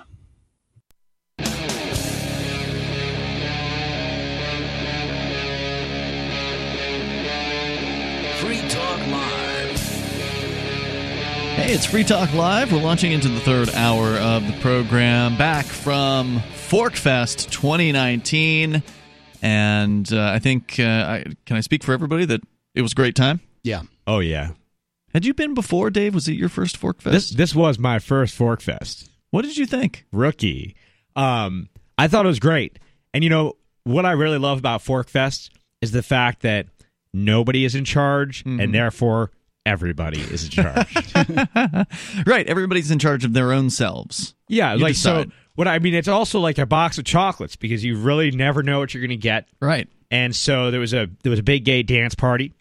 you and I uh, were there. Yeah, I that was uh loved your costume. Thanks. Yours Uh, was great too. Yep. Thank you very. Oh, thank you very much. I really appreciate that. There was some really good energy. Uh, it was it was very gay.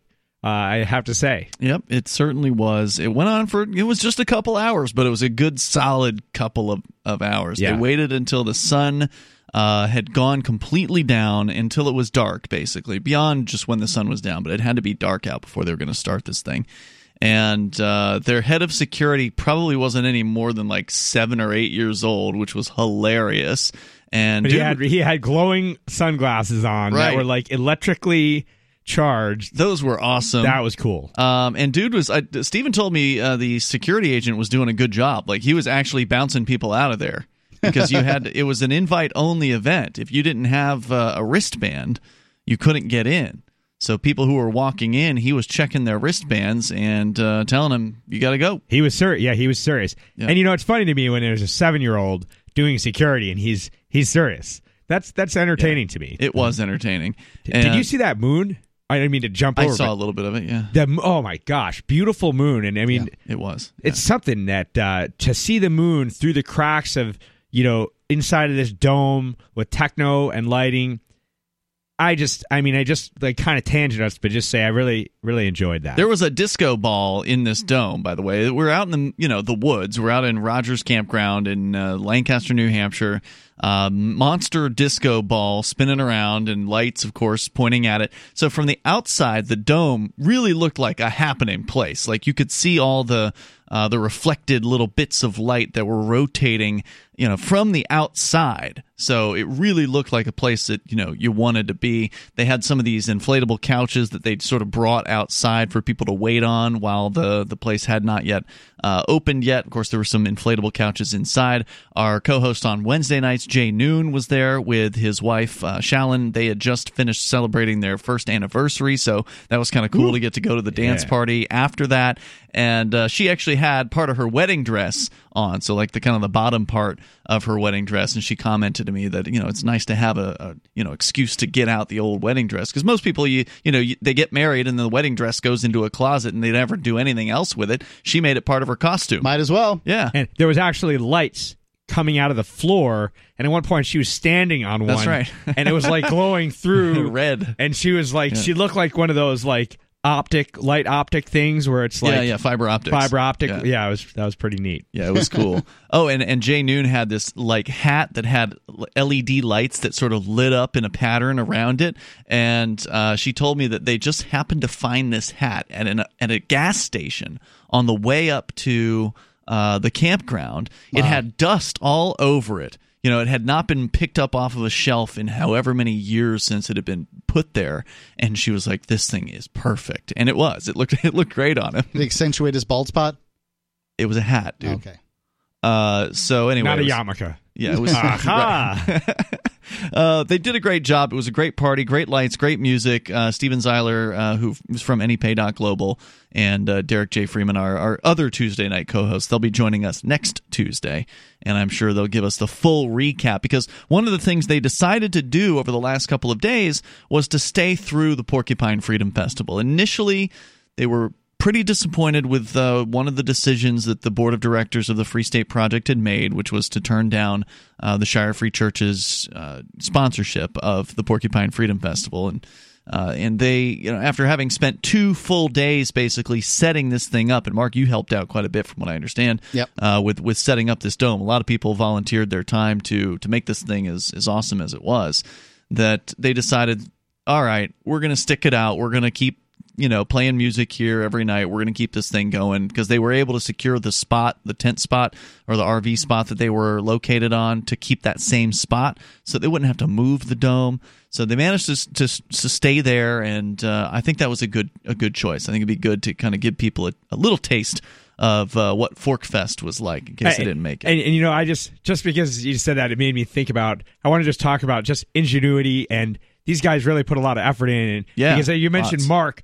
Well, so I, I just re- recall a moment when they were installing some lights in the ceiling, and they were trying to get to the top, but they didn't. The ladder wasn't tall enough, and there were six picnic benches stacked on top of each other It's with a ladder amazing. on top of that. I'm going to get, I've got pictures of it. I Me want to find holding them the ladder. And Yeah. then Mark Edge holding the ladder with Steven on top of with it. Steven on top, Six foot which was on top of, and he's six foot four on a ladder, which is on top of six triangularly stacked picnic table benches. I mean, it was like a forklift on a forklift on a forklift with a guy standing on the top, Yeah. reaching if, high. If anybody from OSHA would have seen this, Oh, they would have lost their minds. yeah, it was pretty crazy. I didn't support Fork anything that was going on and kept saying it, but uh, you know, by God, somebody's got to hold that ladder. So Right. up I went. Yeah, I, I just it was amazing watching uh, some of some of that happen. And of course, they're going to have to take the thing down too. So, so it's going to happen again in a few, That sounds days. like I, I'm just hearing you say that, and it sounds remarkably like not my problem. Yeah, yeah. I imagine you're not going to be there for that part. Do Um, that. Hopefully, there'll be some other volunteers who Yeah. will uh, will will step up. Uh, but an amazing event, Forkfest. You know, one of the things that was interesting, we we didn't get a chance to talk about because we've been broadcasting there for for the last five days, and I wanted to make sure we could talk about other stuff here tonight. But I did want to do a final kind of you know recap of of the event. Um, last night, so Sunday night, the second to last night. So Monday night was the last night. Yeah. Sunday night was the second to last night. Yeah. Sunday night Stands to reason. was really I mean, aside from the dance party, which was great on Monday night, Sunday night was when Forkfest peaked. And as we were as we were walking around Sunday night, we were amazed at the vibe and how it was how it felt so much like the old Porcupine Freedom Yeah. festivals from from the past. Everybody was out having fun.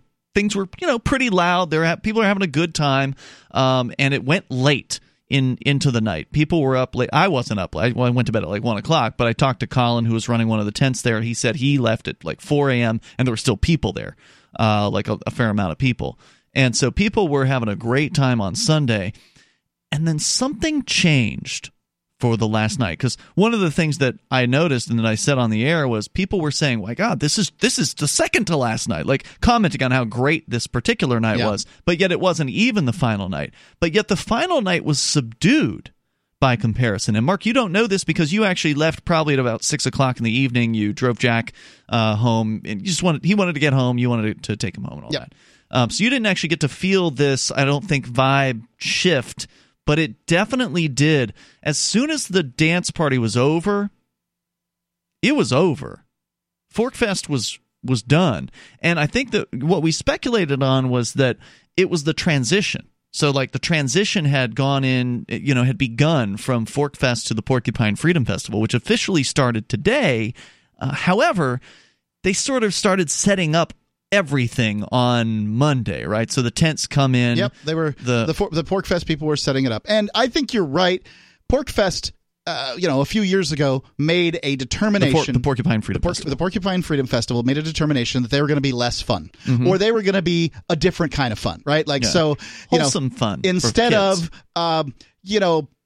Kind of uh, the big day gay dance party, people dancing and sweating and, and- and using uh, you know uh, alcohol and illicit substances or whatever kind of fun. Yep. They're like cookies and juice and play, pin the tail on the donkey kind of fun, right? And- Regulations. And, there's no Yeah. nothing wrong with pin the tail on the donkey. No, fun. sure. absolutely. We've but all done it. but it's a lot more fun on drugs and alcohol. It's true. That's it's just a different kind of fun, and that's Sorry, the kind of fun they signed up for. But I thought it was interesting how the vibe shifted so significantly, and I, I think it did have to do with the fact that the Pork Rangers had shown up. You know, they were they were puttering around on their golf carts. So and- you got guys walking around with reflective vests. yeah, signs were signs were being you know hammered up and put up around with rules and and things like that. There's more coming up here in moments. Uh, the toll free number is 855 450 free like freedom. Free Talk Live. It's Free Talk Live. We're here. We'll take your calls and thoughts about whatever you want to discuss. With you in the studio tonight, you've got Ian. Silver Dave. And Mark, Our toll free number for you is 855 450 free. That's 855 450 3733. We've also got the Discord on air call in line rooms. They're open and available at discord.lrn.fm. Uh, Dave, you and I freshly back from the Forkfest. Woo! I'm And- pretty freshly back. Hey. You, you've been back Came for a whole day day. ago. Yeah, I mean, you really didn't miss you. You missed the dance party, and that was a shame because it was really it was a really good uh, event. I didn't they have an outfit for it anyway, and my son was ready to go. Yeah, you wouldn't you wouldn't have been fabulous enough, uh, but they might have let you in anyway just because of who you are. Yeah. that's possible. It helps to have a costume, But or not anything. but which is a I'm- costume. I gotta say, I, I, just was lift my T-shirt up over my belly and then dance around. yeah. That's pretty fabulous. So, um, I, actually, they had said originally that you had to be fabulous, uh, dressed fabulous, or have a Bitcoin Cash wallet to get in. Yep. But they ended up changing it to where it was invite only, and they gave out these uh, wrist brace- bracelets. And if you had one of those, then then you would get in. But you still, the dress code was still supposed to be. I thought that fabulous, but they changed it to spectacular. Um, and I was really like surprised when they actually said my outfit was spectacular and that I had the best one there. I couldn't believe it. And I didn't. This was like the one year I didn't have a girl help me with the outfit. How much should the the outfit change? Because usually you wear Totally. your, your big rainbow pimp hat. Did not have the the pimp hat. Okay. At all. No, I was wearing a, a suit coat top and short shorts that I'd cut from. Uh, so I had like jean shorts that I cut down to like short shorts, and uh, that tie that you got in New York City. Yeah, that, was, that a- thing was awful. And a very colorful. somebody colorful, should have taken that out and shot it. I hope that it's. By the way, that's yours to keep. and a very colorful shirt as well, and Derrick J and a backwards hat. Derrick J and Steven loved it. They loved it. But you had a pretty awesome outfit as well, Silver Dave. That's true. I was wearing a uh, skirt Mhm. and, uh, And that's about it. A wig Yeah, other wig, sunglasses and a dark beard with my blonde platinum wig.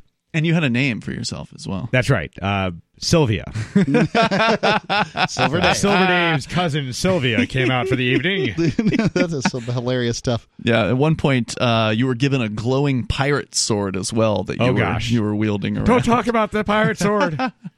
There are some photos. Uh, Chris Wade came in and took some. I took some as well. I haven't Evidence. Somebody's collecting evidence. yeah, I haven't had a chance to review them yet, but uh, I think some of them are going to turn out pretty good. So we'll see what we can put together as far as blog posts. But we're gonna have to share. We're gonna have to share those uh, with the listeners. But we were talking about the uh, the shift of the the vibe the vibe, if you will, of the event. And after we got out of the the dance party, the uh, Somalian gay road builders dance party, I think was was what it was called. uh, we you know we figured oh it's going to be the last night of uh, Fork Fest. Let's you know let's have a great night. The the previous night was awesome, but there was almost nothing going on. It was only eleven o'clock. You know the it wasn't late in in any way, shape, or form. And we walked up and down a, a couple of different rows. Uh, Aria, myself, and uh, and Chris Wade, and you know we walked by the Quill tent. They had music playing, but we looked in there. There was nobody in there. Um, there was a couple of people standing around outside. We went down to the tent where there was just plenty of people at the night before. Collins tent, which is this fairly large sort of military style tent with like three large poles in the, the middle of it. It's where we had our, our meeting with uh, the researcher. Earlier. Yeah, it looks like one of the MASH tents. The Kind of. hookah lounge. It yeah, was a hookah lounge, and there were there was alcohol available there as well. But there were only like six people out, out front, and almost nobody inside.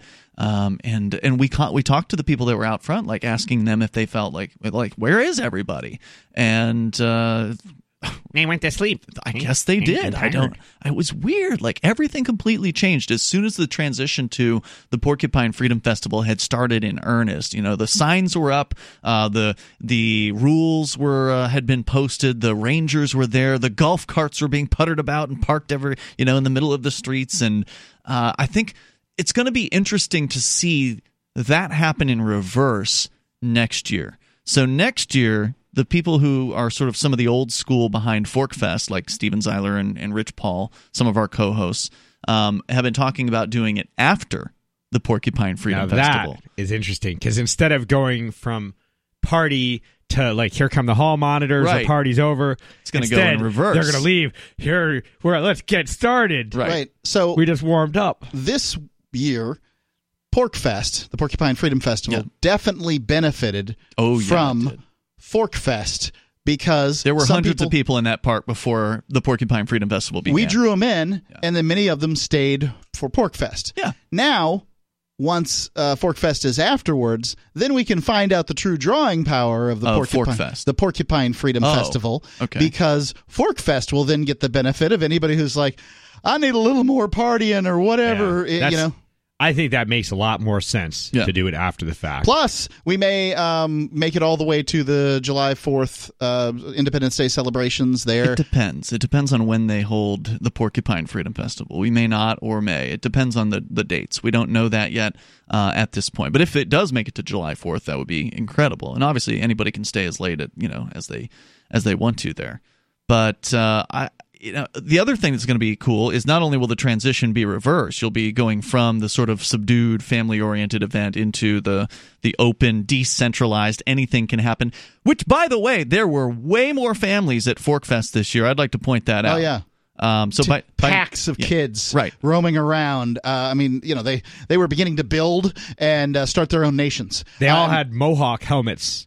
and actually, I got invited Mad- to join Mad one of their secret groups. Yeah. but I can't tell you anymore. Right. I mean, please don't. For God's sakes, I don't want them to come after me. Uh, I mean, yeah, the, these these kids were uh, beginning to build their own civilizations. I mean, it was Wow. it was amazing. And so my point being, like, you know, there were plenty of families there this year. So the idea that Forkfest isn't family friendly while it's still a party and, you know, open and decentralized is just not true. So anybody can come to this thing and have a and have a good time, I think.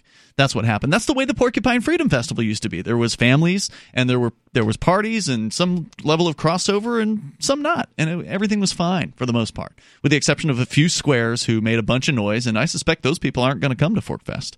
So if we've gotten rid of the squares, then we're going to really have a great festival. Well, that was the that that should have been done a long time ago. Really, the idea the of split, the schism, yeah, you mean? the idea of uh, that let's have a festival. We'll invite families that want family-oriented events like dunking uh, people and uh, you know in tanks by throwing baseballs and pin the tail on the donkey and these kind of things. And we'll have a bunch of uh, drug addict lunatics in uh, you know weird outfits wearing loincloths. This will this will mix well. So, um, in addition to reversing the transition, we'll also see the buildup of Forkfest to where once Forkfest is over, it's just over. Whereas here, Forkfest sort of melded into the, the Porcupine Freedom Festival in this sort of weird way.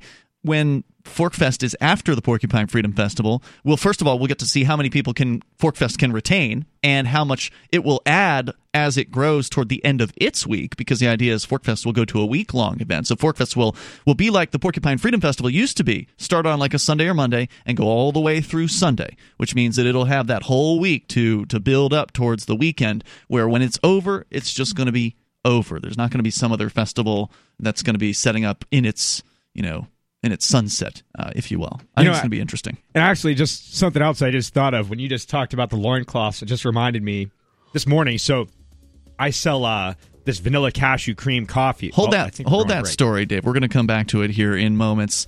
Uh, Dave and uh, a vendor story from Yeah, the it's just these reactions I got. Here in moments. Our toll free number is 855 450 free. Plus, your calls and thoughts about whatever is on your mind. You may take control of the airwaves here on Free Talk Live.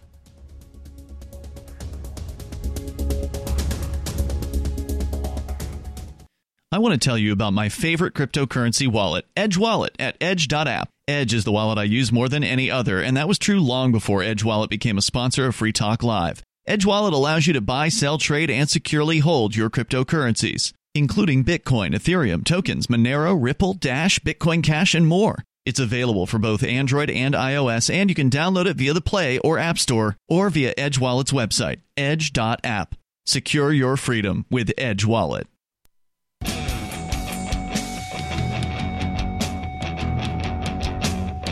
Hey, it's Free Talk Live. You dial in here, the toll free number is 855 450 free, like freedom. That's 855 450 3733.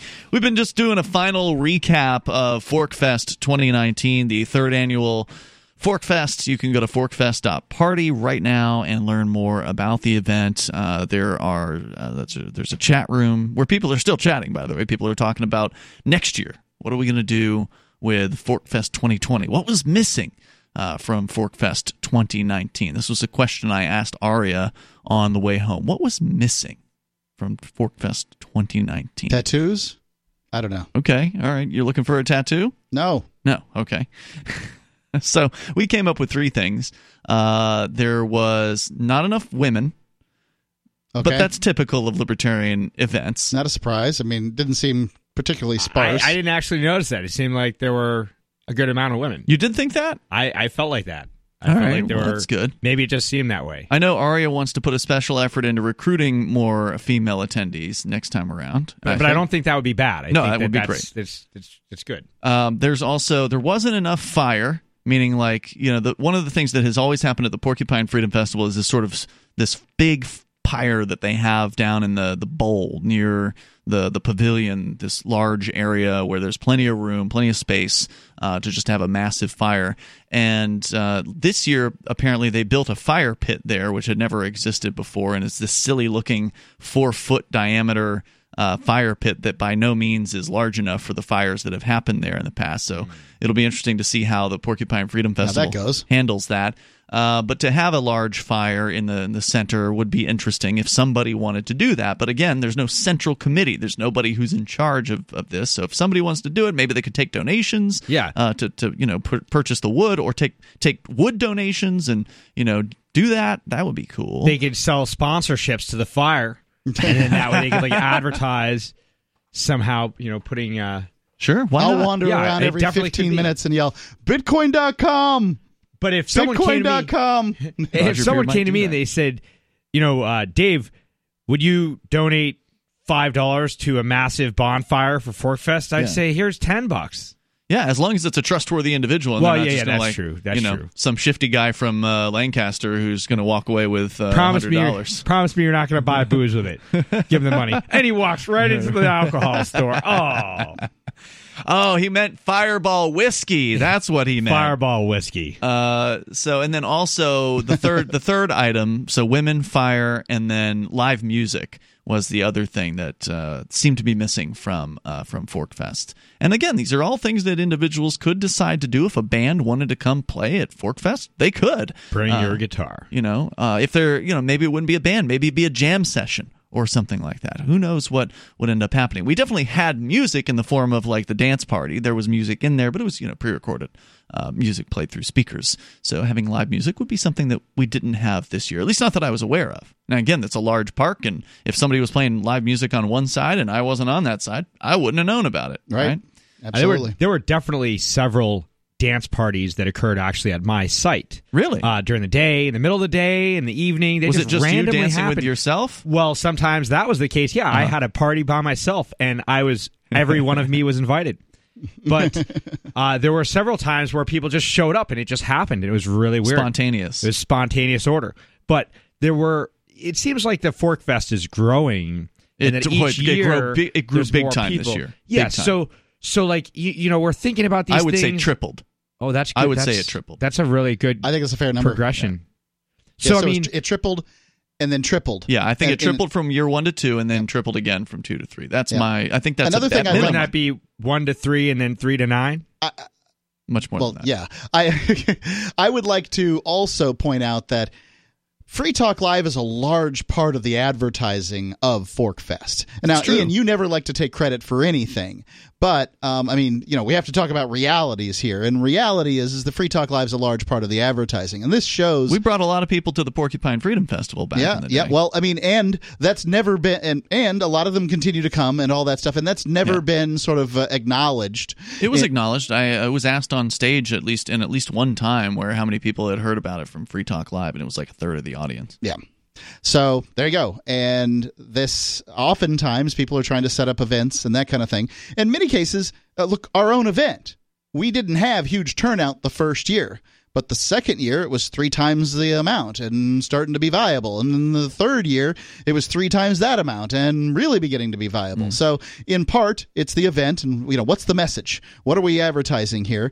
And in part, it's who are you getting the message to? So, you know, Free So- Talk Live's shown its abilities in this instance. It sounds like if you're looking to have a have a party and have fun, maybe you should consider Forkfest 2020. And maybe you're that guy who likes to build a giant fire. Maybe you want to come and spearhead the fire program, Yeah. or you're a musician and you say, you know what, you're looking for a place where you can play your music and you could do anything. There are no limits except for those which you impose upon yourself. There are limits, but they're fairly light, and the limits are the ones imposed by the park's owner. Right? There are some rules. sure, but Uh, the the reason why the dance party stopped at eleven was because that's what is quiet time on the the campgrounds. oh, Mhm. oh, I thought it stopped was then. just that. That's just No, I suspect they would have continued if there wasn't a quiet time rule on the campground.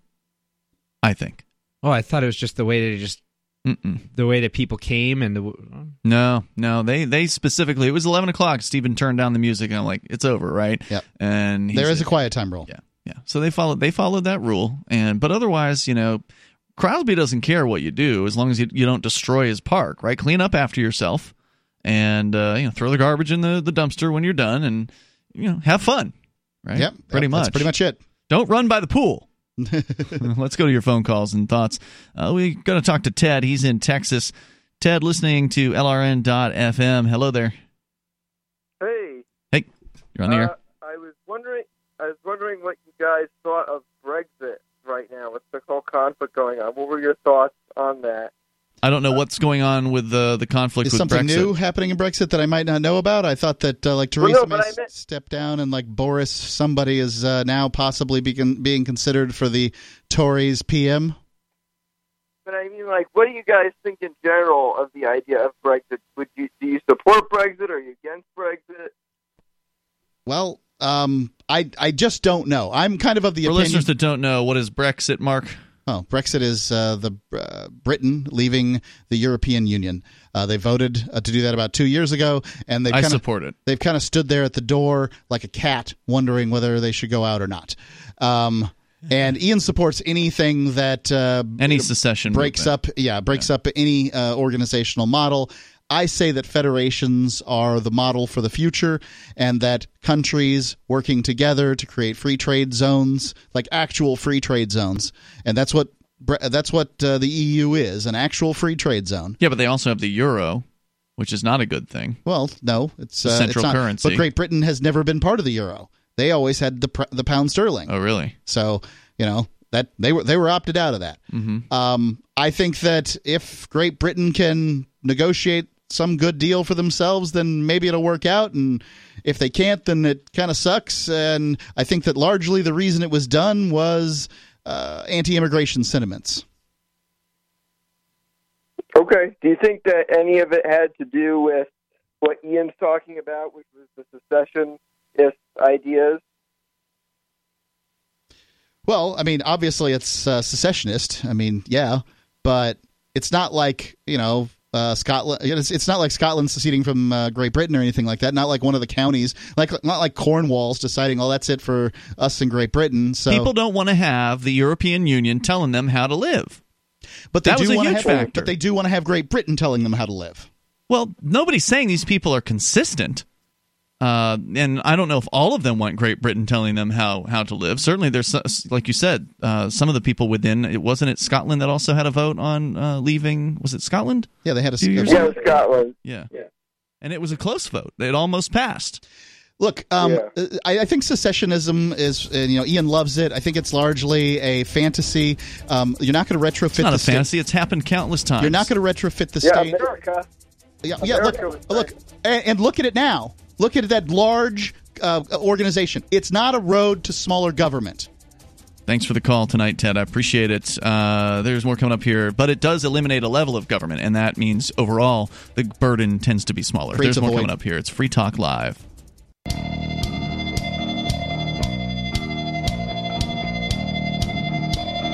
It's Free Talk Live. Dial on in here. It's toll free and bring up what you want. In these remaining moments, we may have enough time for you if you get on the line right now. 855 450 free like freedom. That's 855 450 3733. As Silver Dave is going to be hitting the road tonight. Uh, brutal day of driving for you, Silver Dave. Driving almost, what, two and a half, three, not quite three hours, two and a half hours, I think, to get from uh, from Rogers Campground in the White Mountains of New Hampshire down here to Keene, and now you're gonna go back.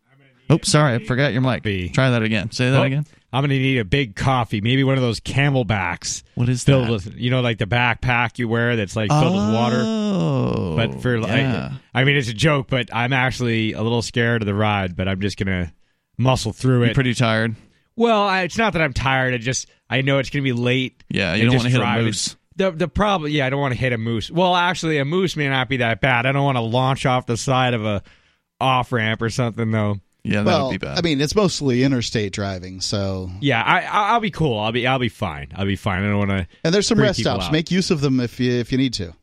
Absolutely. Yeah, Stop there, yeah. I'm gonna probably stop and do like some jumping jacks periodically, and I'm gonna get a coffee. And well, uh, tw- a 20 minute nap will really change things. uh, sure does. For as far as sleep goes, you're you're no longer as sleepy as you were. So you know, take So that he- 20 minute nap and then keep going. He's heading back up. If you're going to the Porcupine Freedom Festival, make sure you say hi to Silver Dave. He's going to be feeding you out there. He's got a food tent. You're going to be running it all week, right? I imagine. yeah, that's right. And uh, And actually, it's fancy food. Like you're, you're making some nice food, from what I hear. That's right. Tomorrow night I'll be doing seared yellowfin ahi tuna.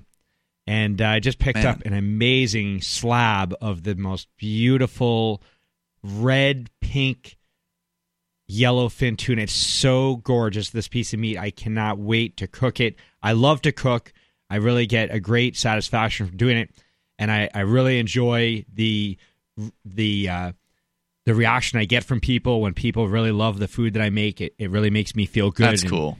and I really enjoy that. And so I, I, I so I that's just the want to keep That's what that. chefs are like. That's what the real chefs love, man. They love people feeling good and eating their food and, and appreciating it. So check him out over at the Porcupine Freedom Festival and all the other things that are going on there, which I have no idea what they are.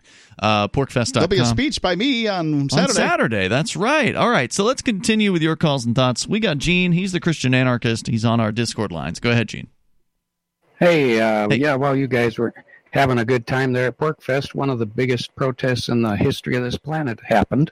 Really? And uh, that was in Hong Kong, where uh, a week ago, Jesus. a million people showed up in the streets protesting this extradition bill with uh, mainland China. And uh, so finally, the the uh, the governor or whatever she's called over there said, "Well, we're going to put this bill on hold. We're not going to push it through." But the people weren't happy with that. They want the bill completely tabled. Uh, they want it to be just abolished, whatever the correct term for that is. And so this weekend, over 2 million people showed up in a city of 7 million people. Whoa. So you do the math, and that has got to be the world's largest protest ever. That's So- humongous. Yeah. I mean, per capita, it's tremendous. But the uh, the lying press in Beijing is saying that the people are there protesting the the Western government's interference in Hong Kong. That's what they're telling the people of mainland China the protest is.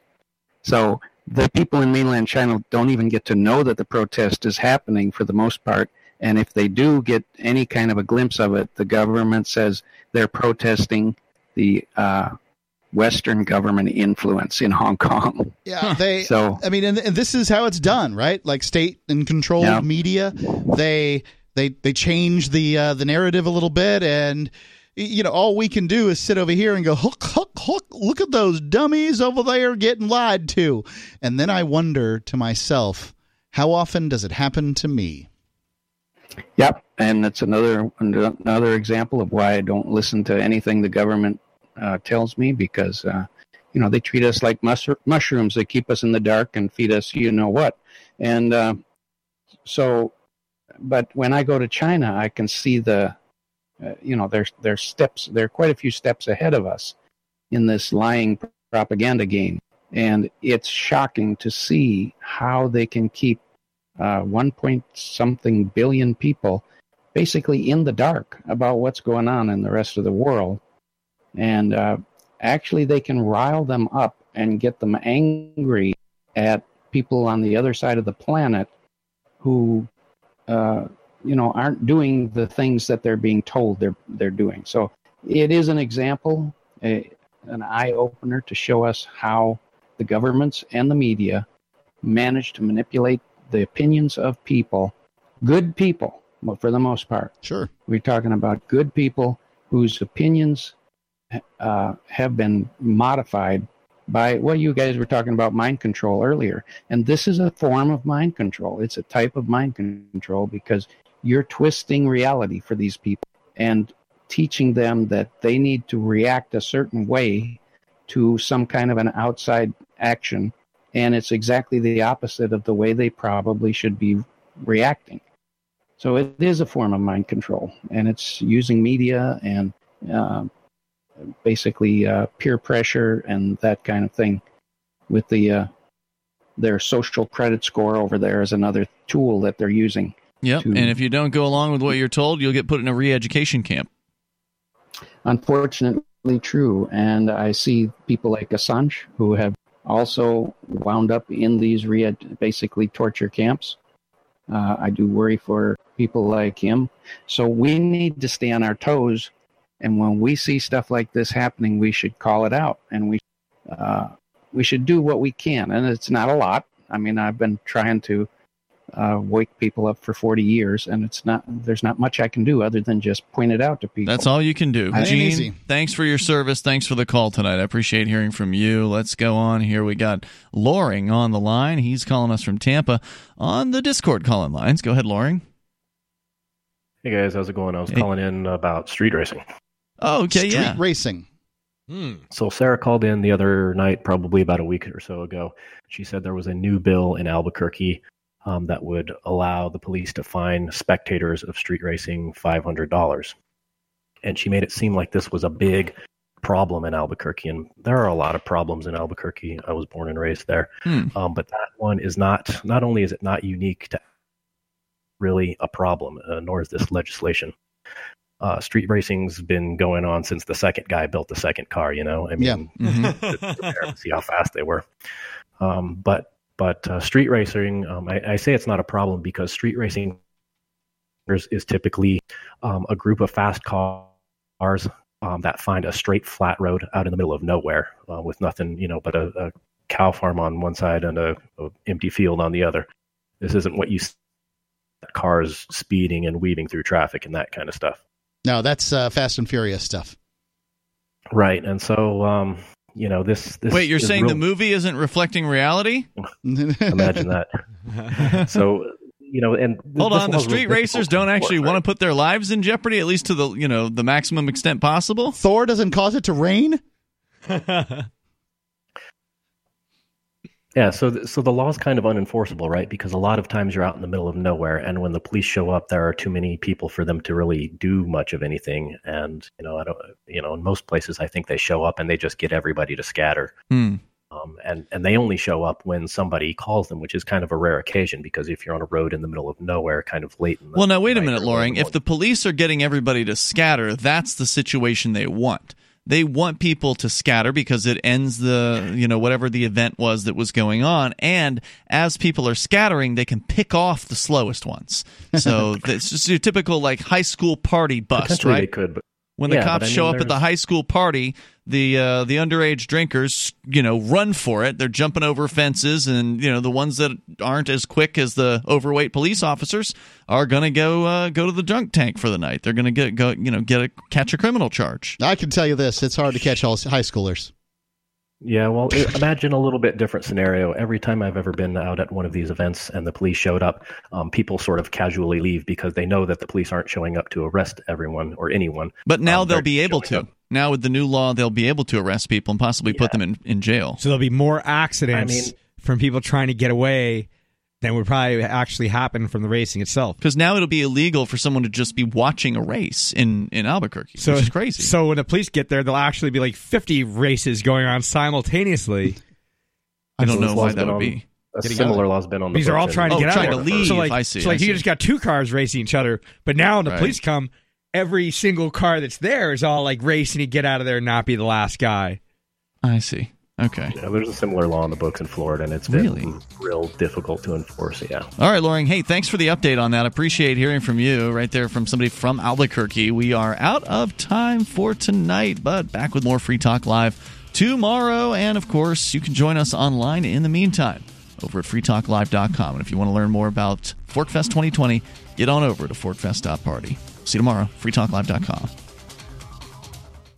Would you like to hang out with Penn Jillette? He's keynoting Freedom Fest this year. I, for one, am thrilled. Freedom Fest is the largest liberty oriented gathering in the world. They take a Big Ten approach with libertarians, conservatives, liberals, anarchists, capitalists, and just open minded people mingling together to hear real debates, share real solutions, and converse freely. This year's theme is the Wild West, a time of liberty and opportunity, or a time of anarchy and violence. Maybe both. Go to freedomfest.com slash FTL and get your tickets now. Freedomfest.com slash FTL. Not convinced yet? Hey, I understand. It's a high-end event. Even with coupon code FTL50. Sure, you're likely to receive investment advice that'll make that sum seem paltry, but I have something special for you. Go to freedomfest.com slash FTL and you'll get the five best speeches from last year for free. Call it a test drive. Do yourself a favor and go to freedomfest.com slash FTL. Freedomfest.com slash FTL. Use coupon code FTL50 for a discount.